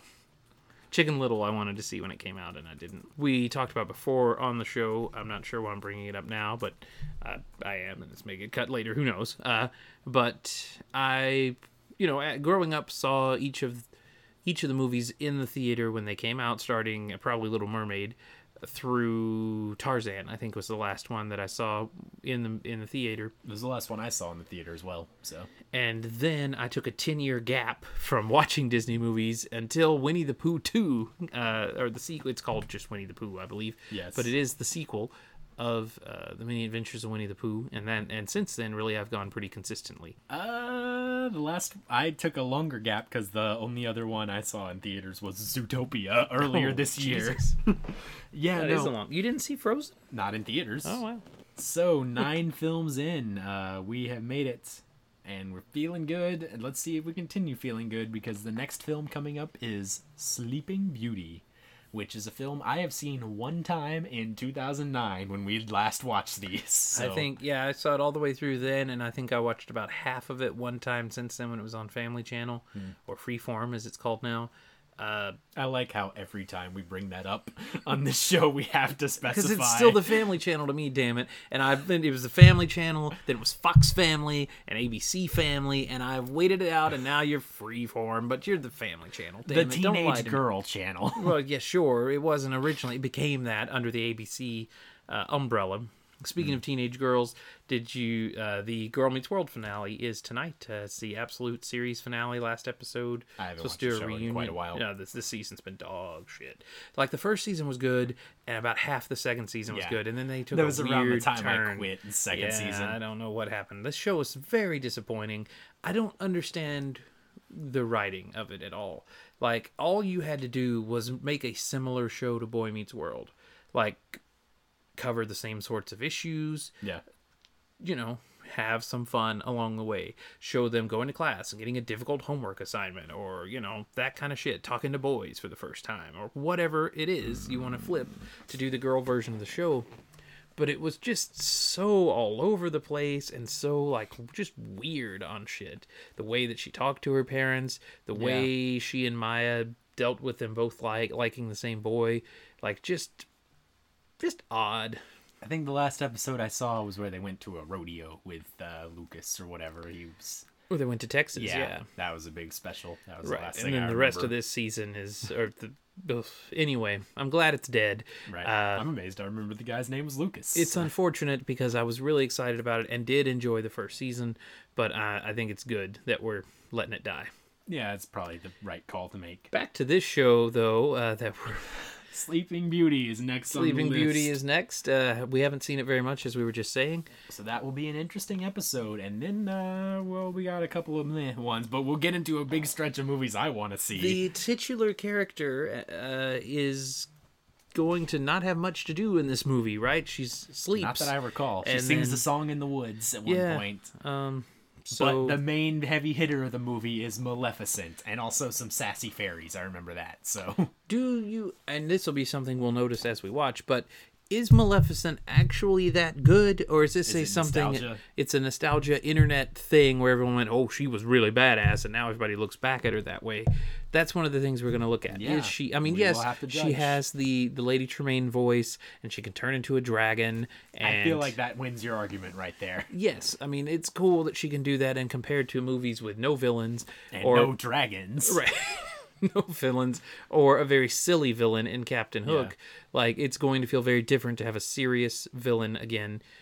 But I do, I mean, and I don't want to be that guy. Like, everyone says she's the best, so I have to say, I don't know if she's really that good. Like, I'm not trying to be, the, I'm not trying to do the, thi- I'm not trying to be the think piece writer on, on Maleficent. Like, I'm just saying maybe we should just look at the movie in and of itself and not go with everyone says she's the best, so she's the best. Like, well, we'll see how each of us honestly feels about it when we get to that episode. So, uh, thanks again for joining us, everybody. We've been talking for two hours, so we should probably wrap this shit well, up. We haven't been talking for two hours. There are gaps. Yeah. Fuck both of these dogs for interrupting us a thousand times. Of course, times. They're sleeping now, yeah. Now that the show's over. Sorry if you, you're a little annoyed. I'm sure I couldn't edit out all of their noises. Uh, appreciate you sticking with us. If you'd like to give us a bunch of shit for having dogs interrupt our podcast, you can do that by leaving a review on iTunes. And it would be fair. And, and trust us, uh, we keep saying this, and we haven't gotten any yet, at least not any that Jake has let me see. Uh, even if you have negative things to say about us, we will read them on the air. Like, we are that, that thirsty for uh, attention. Either way, though, give us reviews. Uh, we're on uh, we're on iTunes. We're on SoundCloud. That's... I noticed we've gotten a few likes on uh, SoundCloud. Uh, yeah. Got some email notifications about that. Yeah. Uh, I randomly, over Thanksgiving, so it's been a while now, looked at our YouTube videos. I was showing them off to somebody. Noticed we had way more views than I expected on there. We were yep. near near one hundred views, uh, and only you know fifty of them were me. And so, no, they they really weren't. It was the first I'm, time I went back and. Would so, you like to guess what our most popular SoundCloud video is? I couldn't. Ha- uh, what would it be? Fantasia for some huh. reason. I don't even remember that episode. I think I edited it shittily. So. I know there's a part where we go on a rant about uh, dick mushrooms, where you say mushrooms look like dicks, and I say that sounds like an S T D. Like, yep. Stay away from that girl. She'll give you the Maybe dick mushrooms. That should be our thing. Dick mushrooms. The idea. Like, there would be dick mushroom T-shirts and dick mushroom hats. I meant just for the short video. Hashtag dick mushrooms. Yeah. Tweet at us, hashtag dick mushrooms. Our Twitter is at Disney Dudes P C. Follow the P C us. Stands for podcast. I actually tweeted a funny picture of uh lady not of uh from Peter Pan, and I don't even know if Dustin saw it because he doesn't follow us, but I was funny and no one noticed. So if you check out our Twitter, you can see it. Sorry about that, everyone. But yes, please, please uh, tell your friends, give us reviews. Get the word out there. Spoke uh, word of mouth is a good way to spread these things around. I've been telling people I work with. I don't know if any of them have listened to it, but... I told one. She listened, so, you know, maybe. But, uh, yeah, I, I feel like we do an okay job, but maybe I'm a little biased. Um, there are probably people who could put more work into it than we do, do more research than we do, but I think we give interesting takes, and we put a lot of thought into what we're doing, and are trying to pick the best Disney movie. And we'd love, uh, you know... to hear from you guys if yeah. you like it too, or even if you don't like it, because again we like attention. And uh yeah if you'd like to give us your thoughts on the any of the films we got coming up, stick around after the credits. You'll hear me say what our next two episodes are going to be, and you can send us an email at dudes watch disney at gmail dot com. That's really all we got. I we talked for two hours, so I don't want to talk about fast food right now. Unless you got something good. Aww. Not really. Um, we'll save it for another time then. Okay. Uh, so yeah, thanks for sticking with us, and uh, get ready for Sleeping Beauty. Bye. Bye. Dudes. Dudes. Other things we say at the end of an episode.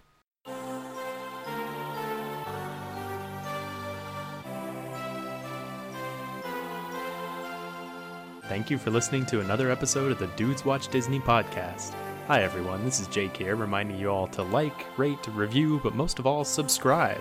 You can find us on iTunes, SoundCloud, and YouTube, so no matter which podcast venue you like to use, we're there and we're not hard to find. We also invite you to follow us on Twitter at DisneyDudesPC. The P C stands for podcast. We also want to hear from you guys. If you have any fun childhood memories or fun stories about these films, please shoot us an email and share them with us. We'll read them out on the show.